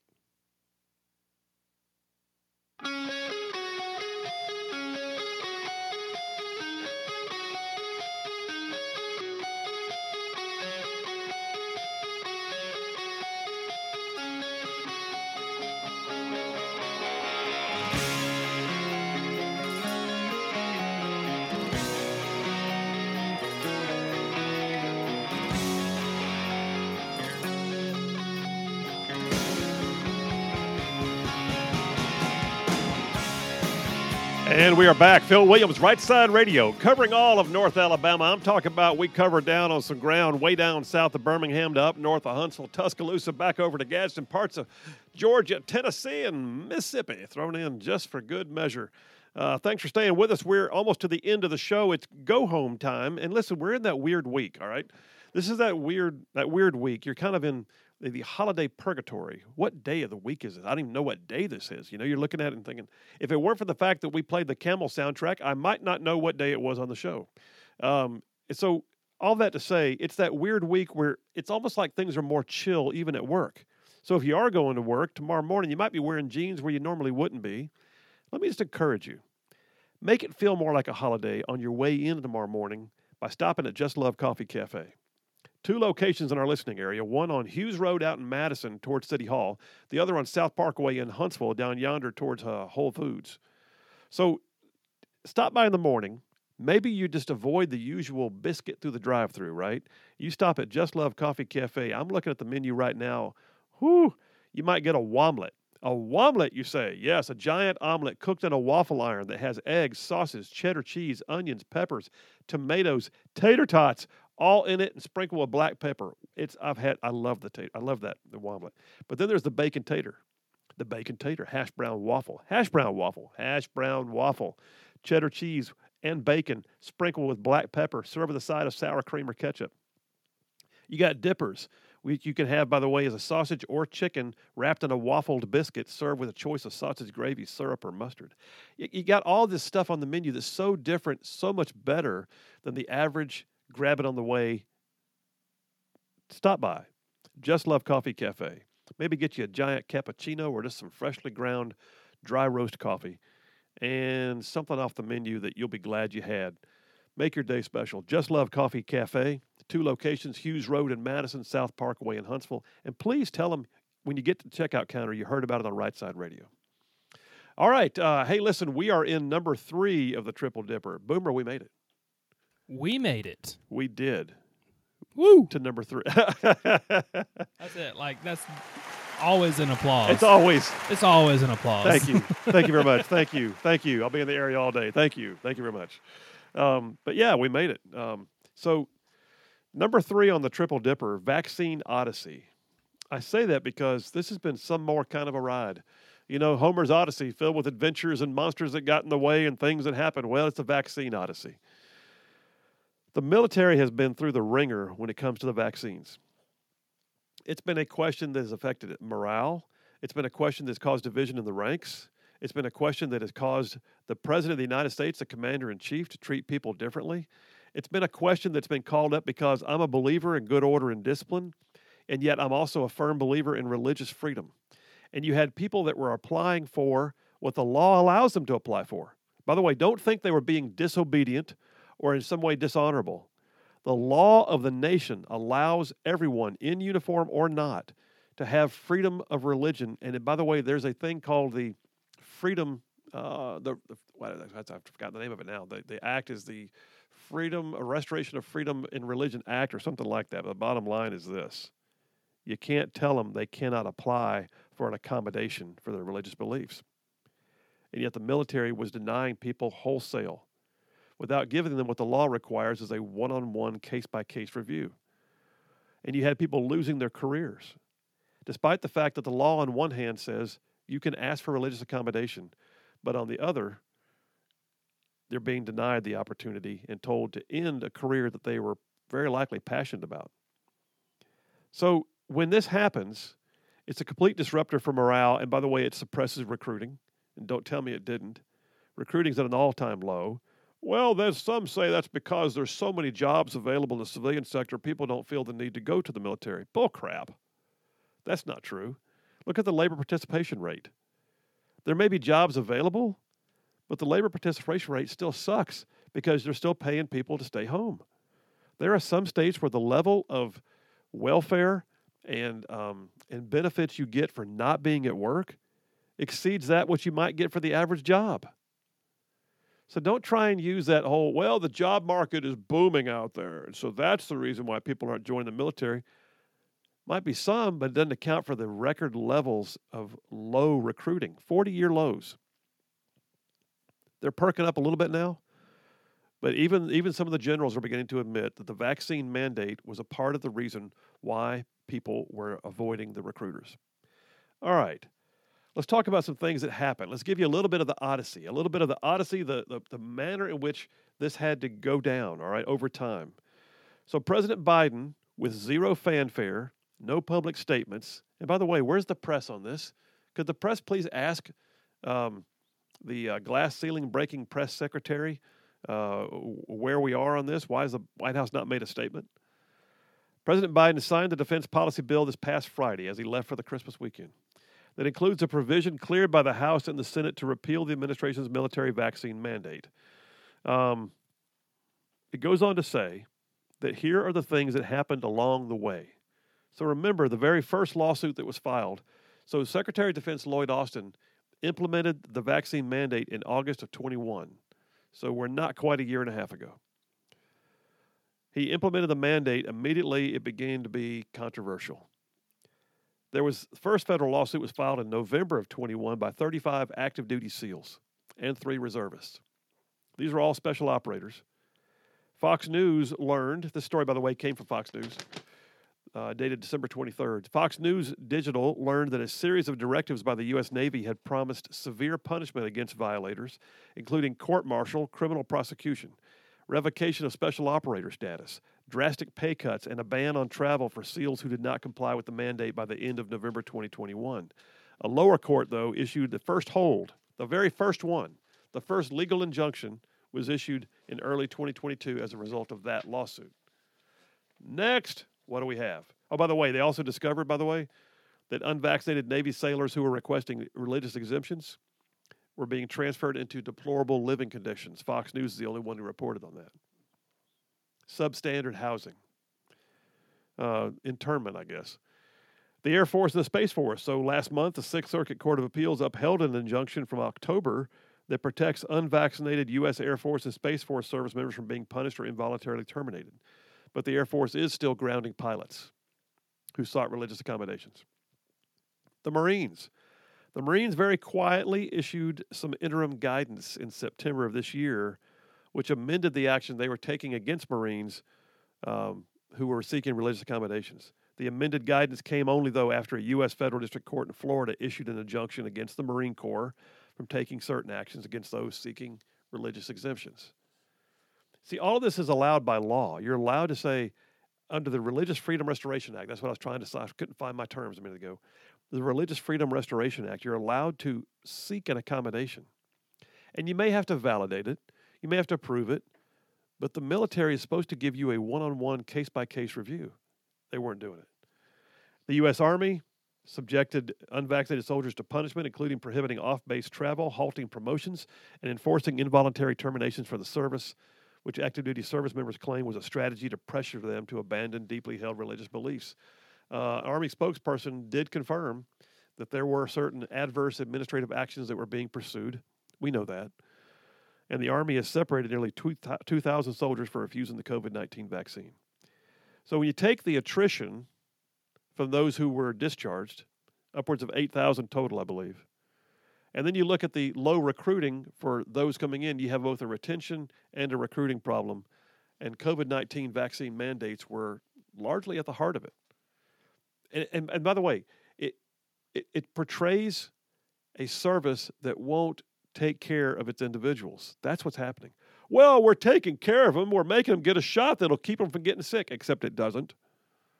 We're, we're, we're giving them an order. It's an order. They're supposed to follow orders. They're also allowed to have freedom of religion because you don't sacrifice all of you may you may sacrifice some measure of movement and freedom, but you don't sacrifice your constitutional rights. You don't sacrifice your liberties when you go in the service. You don't. All right. There's going to be some interesting developments, though. And what we're not hearing right now is the DOD's way of implementing this. Now, the DOD did issue a cease and desist. They stopped. They stopped cold, hard stop. They were allowed 30 days to accommodate after the signature, but they gave a hard stop on day day two, I think. So good on them for that. But the U.S. military, according to the CNN, is also bracing for the impacts of how this implementation is going to go down. Now, this is interesting, I will admit because they're pointing out in this article from CNN on December 8th, and by the way, this was CNN also trying to basically get the message out there that Congress shouldn't pass the bill, but they did. Um, that this is going to be interesting when you have military foreign partners, foreign nations that we partner with or train with or, or have stationed uh, troops in, um, that they require COVID vaccine mandates, and yet we're not now. Hmm okay, well, we can deal with that. And I guarantee you they still want us there. I guarantee they do. Deputy Defense Press Secretary Sabrina Singh declined on Wednesday to go into detail about what the Pentagon was preparing for. This is about several weeks ago, by the way, if the mandate was repealed, which it now has. Instead, emphasizing that Defense Secretary Lloyd Austin believes the mandate was still important. Uh, she called it a readiness issue if we got rid of it. I call it a readiness issue if we kept it. She said it's not just about, the article says it's not just about American troops often having additional vaccine requirements. It's the question of what's going to happen with the foreign countries we interact with. For instance, they say in the article, uh, retired General Robert Abrams, who used to command all U.S. troops in South Korea, says it's going to be difficult because South Korea and Japan are countries that host thousands of U.S. service members, and they still require a COVID vaccine for entry. Hmm, okay. Well, then we just tell them if they don't want us there, let us know. We'll save billions of dollars. It's not going to happen, though. What they're going to do is they're going to wind up amending their own policies, and it's going to be fine. Marine Corps Commandant David Berger did say uh, several weeks ago the mandate was having an impact on recruiting.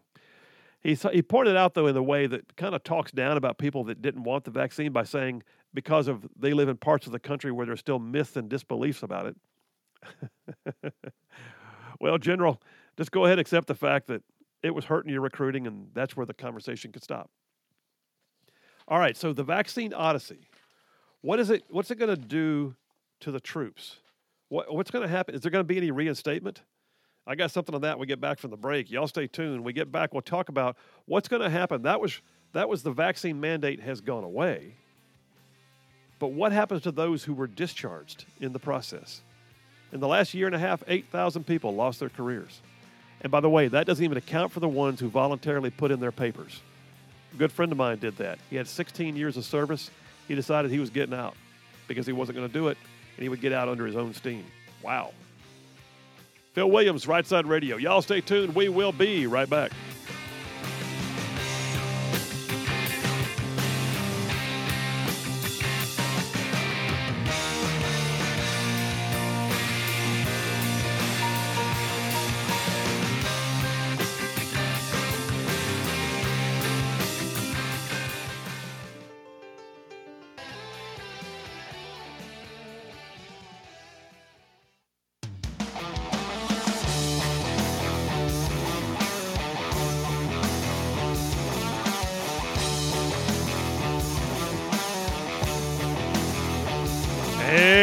Back. Phil Williams, Right Side Radio, covering all of North Alabama. Solid conservative, just plain right. Hey, by the way, let me just tell you the, the folks at ZLA Solutions, by the way, these are friends of mine. I know these people personally, I talk to them quite regularly.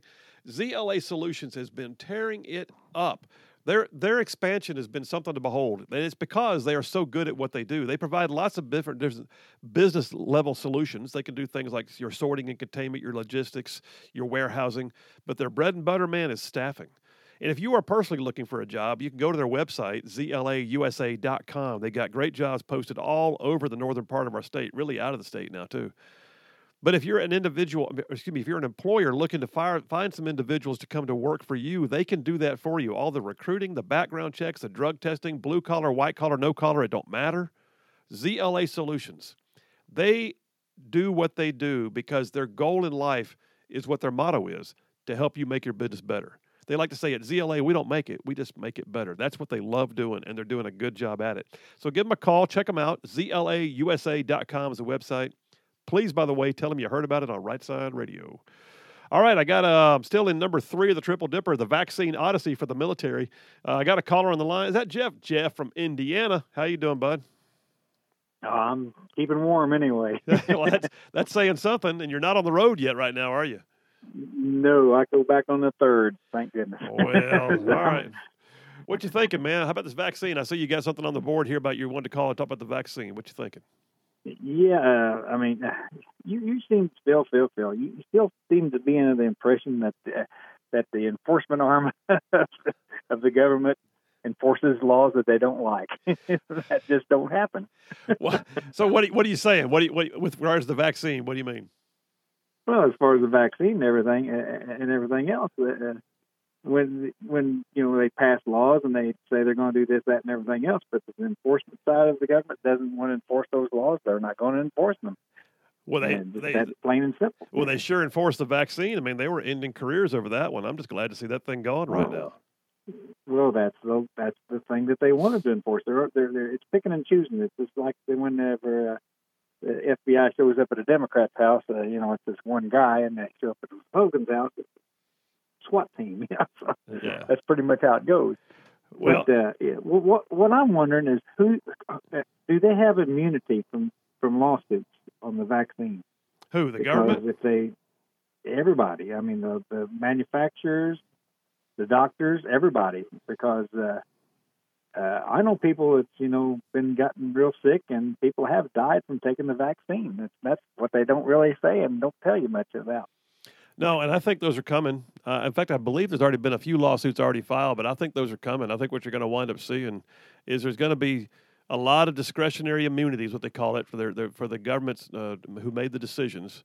Um, but you're going to wind up seeing manufacturers' liability. You're going to wind up seeing studies that that prove things, and it's going to wind up being 10, 12 years down the road before they find a true connection uh, that they can point to and say unequivocally. But right now, anecdotally, everybody knows uh, that the vaccines have been problematic, and they certainly haven't done everything they're supposed to do. What I think is going to wind up happening is the government could be liable for ending people's careers and for overstepping their bounds on something that was experimental. And and we'll wait and see, but I don't know, man. I mean it was an emergency thing and everything but you know like i say it's like they, they pushed it through pushed it through and then when they knew it was a problem they still pushed it through that's the problem Yeah, I, I I I totally agree. And by the way, I'll I'll say that was also partly in the Trump administration. Um, I think Biden took it a step way way way way too far, uh, but the Trump administration was partly uh, there with regards to their Operation Warp Speed, trying to get that vaccine out. When I think that was part of the problem was the rush. Um, yeah a All lot right. of bad information on their part i believe Jeff Rowe, enjoy your time off, buddy. You got a few more days. all right well thank you phil you have a good one man See you, man. Um, all right. Hey, listen, let's wrap this up. The vaccine odyssey. I'm not even going to get to most of my stuff on this. I have so much more to go through. Um, by the way, I, I will point out that the uh, U.S. military is changing its recruiting. I may wind up, I may wind up saving some of this and having a whole segment tomorrow on military recruiting. I think I may. Um, but that being said, what's going to happen to those who lost their careers?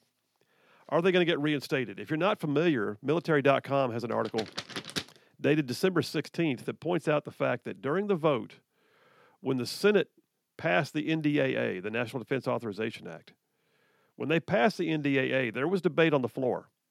And the debate on the floor included the opportunity for amendments. And there was an amendment being offered, um, in that case by Senator Ron Johnson of Wisconsin and Ted Cruz of Texas, that would have reinstated the 8,000 plus who lost their careers. It would have reinstated them. It would have given them back pay and benefits. It would have offered them uh, time served, uh, and it would have made sure that their, their records were honorable. Um, it was voted down. It was voted down 40 to 54. There were Republican senators Bill Cassidy, Susan Collins, Mitt Romney, and Mike Rounds who joined the Democrats to vote it down. I predict this legislation will be coming that will allow the reinstatement for those who wish to come back. I believe it will. Is it there yet? No. We'll talk about this more tomorrow, I do believe. All right, folks, what an amazing day. Phil Williams, Right Side Radio. Boomer and I back here tomorrow, too. Y'all have a great night. We'll see you then.